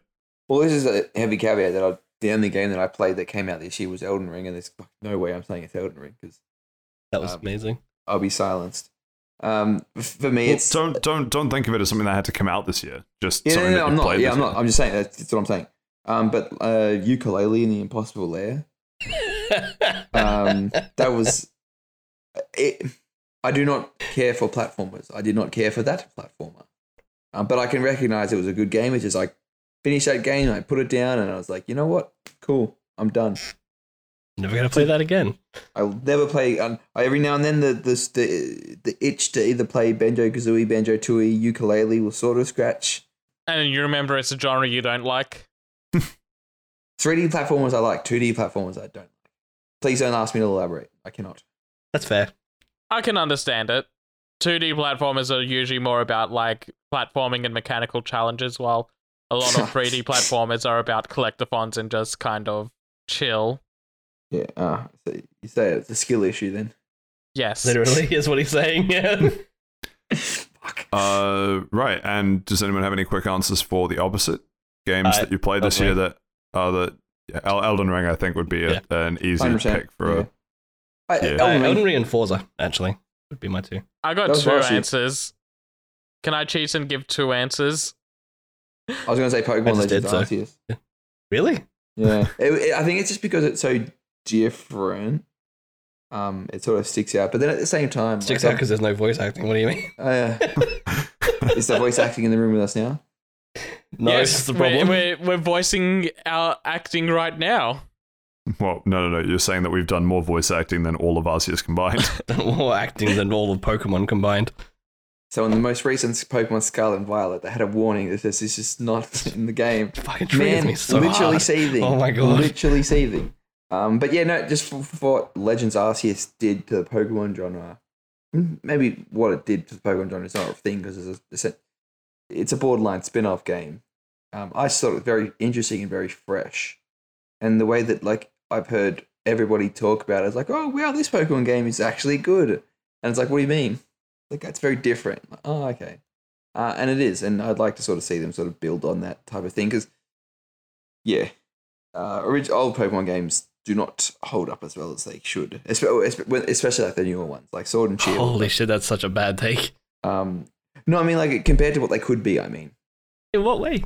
But, like, in terms of, like, pushing the graphics, pushing the combat system, just doing something different. There's no need to just sort of... I'm sorry, Steve, were you upset that you got a Nintendo GameCube level graphically unappealing Pokemon Legends Arceus game that was basically silent? Because that's what it sounds like you're, you're saying. With no there was random drum beats like every time someone spoke. Time of day? No, no, every single time there was a new voice line, it did the dung. Yeah, true. And a zoom in on the face. I did like the, the battle sound, though. Like when you go into battle, the battle music. You know what? Good. I'll give Arceus one point in uh, its favor. It actually turns uh, the si- real Cynthia theme into a full track. Anyway, what were you going to say, Pat? Um, I have a well, I don't have a strong one. In like, I think if it, if it was going to be a strong one, then it probably would be Elden Ring, just because it's quite different to other games I've played. But just throwing other ones out there, uh, Sunbreak, very memorable, but that might Ooh, also be yeah. because I've put. Way too many hours into it this I year. I think you guys hated Monster Hunter. Oh, yeah, nah, definitely. Oh, no, that, that was Josh's other podcast. Uh, oh, God, I yeah. could never say a bad word about Monster Hunter. What a great game. Um, Except for those invisible walls. There you go. He said it. He said something bad about it. It's not, it's not even in the gameplay, though. It's just, it's just a non-factor. In fact, that is my picking point, is like it says it says so much. Uh, the the Well, this one might be kind of biased because I literally finished it this week, but uh, Cult of the Lamb, ever since I saw it, it's been kind of And, and it's it's left an impression on just its polish and graphical style. Um, Outer Wilds, I think, is also a bit of a wild Very card. Good. Not necessarily that it's been out this year, but just ever since I've finished playing it, it's just it's just kind of like every so often I just won't be thinking about anything, and then I'll think about like, man, Outer Wilds was a good game. yeah, I'm. Yeah. I need to go back and play it. I need to play the D L C. Yeah, same. Uh, any any other thoughts from anyone else, or wrapping I, up here? I have a few. Um, Stranger of Paradise, Final Fantasy Origin. I'm pretty sure every single week I mention this game at least once. Uh, always always talking about how amazing it is, and everyone else is being wrong. It's it's the GOAT. It's pretty forgettable, yeah. Uh, the Ace Attorney trilogy. I absolutely fell in love with those games this year. Um. I still need to play the rest of the series, but the first three games are fantastic and left a great impression on me. And every time I wasn't playing an Ace Attorney game and I was taking a small break because of work or something, I was like, I was getting an extreme itch to go back to them and just do another case because they were really gripping. And also going on with a recent release, uh, I've been playing a little bit of Rollerdrome on the side. I'll talk about that more in depth at some point uh, when I finish it. But the little bit I've played at the moment is it's really fantastic. It does a great blend of um Jet Set Radio style gameplay and Max Payne and Tony Hawk Pro Skater a little bit. Um, I've I've been really enjoying it, and that's also been leaving a great impression on me. Right. Any um any other final thoughts or wrapping up the question there? Uh, yep. Cool. Seems, yeah, seems like now. We're wrapping up there. Yeah, wrap it up. Give it to Seth for his birthday. Hopefully. That, that was last okay, recording. If, if we, we have That's to. the joke. That's the joke. I don't know. I don't know, Steve. You didn't say it and then immediately start laughing. How are we supposed to know? Uh, anyway. I'm laughing. Don't you worry. I'm laughing. on the hopefully inside. That, hopefully that answers your question, Bradley. Uh, if you or someone you know has a question you'd like us to answer, get in touch. We're on Facebook at Fast Travel Lounge, Twitter at Fast Travel Lounge minus one of the L's, and Gmail, Fast Travel Lounge at gmail dot com. Please give us a like on your favorite podcast platform and a review or comment if you can. All interactions help boost our voices within the algorithm and bring us one step closer to being the preferred gaming and pop culture news podcast, sponsored by Krispy Kreme, Ford Truck Month, and Steptember. uh, but eighty-five stars there. Every day we stray further from God. Because we're doing our steps. Damn right. Exactly, exactly. Every day I've we step been, further from God, really. I thought we were meant to be stepping into his warm embrace. no, no, that's, that's, no, no, no, Seth, that's Ford Truck Month. We step towards a great deal. But uh, this is the, the we are now at the end of um, episode thirty-nine. Uh, thank you so much for joining. Uh, anything people can look forward to in episode forty? Mm. I will decide hours before we record. I will live cry on the podcast about my V R still not working and how much money I spent on it. I will probably be talking about God of War twenty eighteen. Probably talk about Hot Wheels Unleashed. Oh, I you know what I'm going to talk about, actually? Opus Magnum. Oh. Oh. But I, when we I get, am looking when forward we get to the great... of that forty-eight hour movie thing, Pat. Uh, that uh, is the Heat's coming up soon. My Heat is on Saturday, so yeah. By the time this goes up, the Heat will have been out, and my film will be freely available for anyone to watch. Yeah, make sure you post it. I love seeing a film in Heat. Jesus Christ! The movie Heat from nineteen ninety-five was very good. No, my one was pretty funny. What I said. No, yeah, no, it was a good movie. I was just thinking about it. Now, now I'm going to watch it again. Being a uh, being and it doesn't matter. Speaking of people crying on the podcast next week, it'll be my last one for a month, so I'll have it'll to figure out something. Podcast for a month, probably. Maybe, uh, but I'll have to think of figure out something special to do as lucky episode forty, because not doing it in a hot tub. I actually kind of cracked that we that we hit forty, and then yeah, taking a month off uh, after that. But come back for season anyway, two. Yeah, until then, uh, I've been Patrick, I've been joined by Seth, Steve, and Josh, and we'll catch you next time. Goodbye. Happy birthday, walking. Walking even.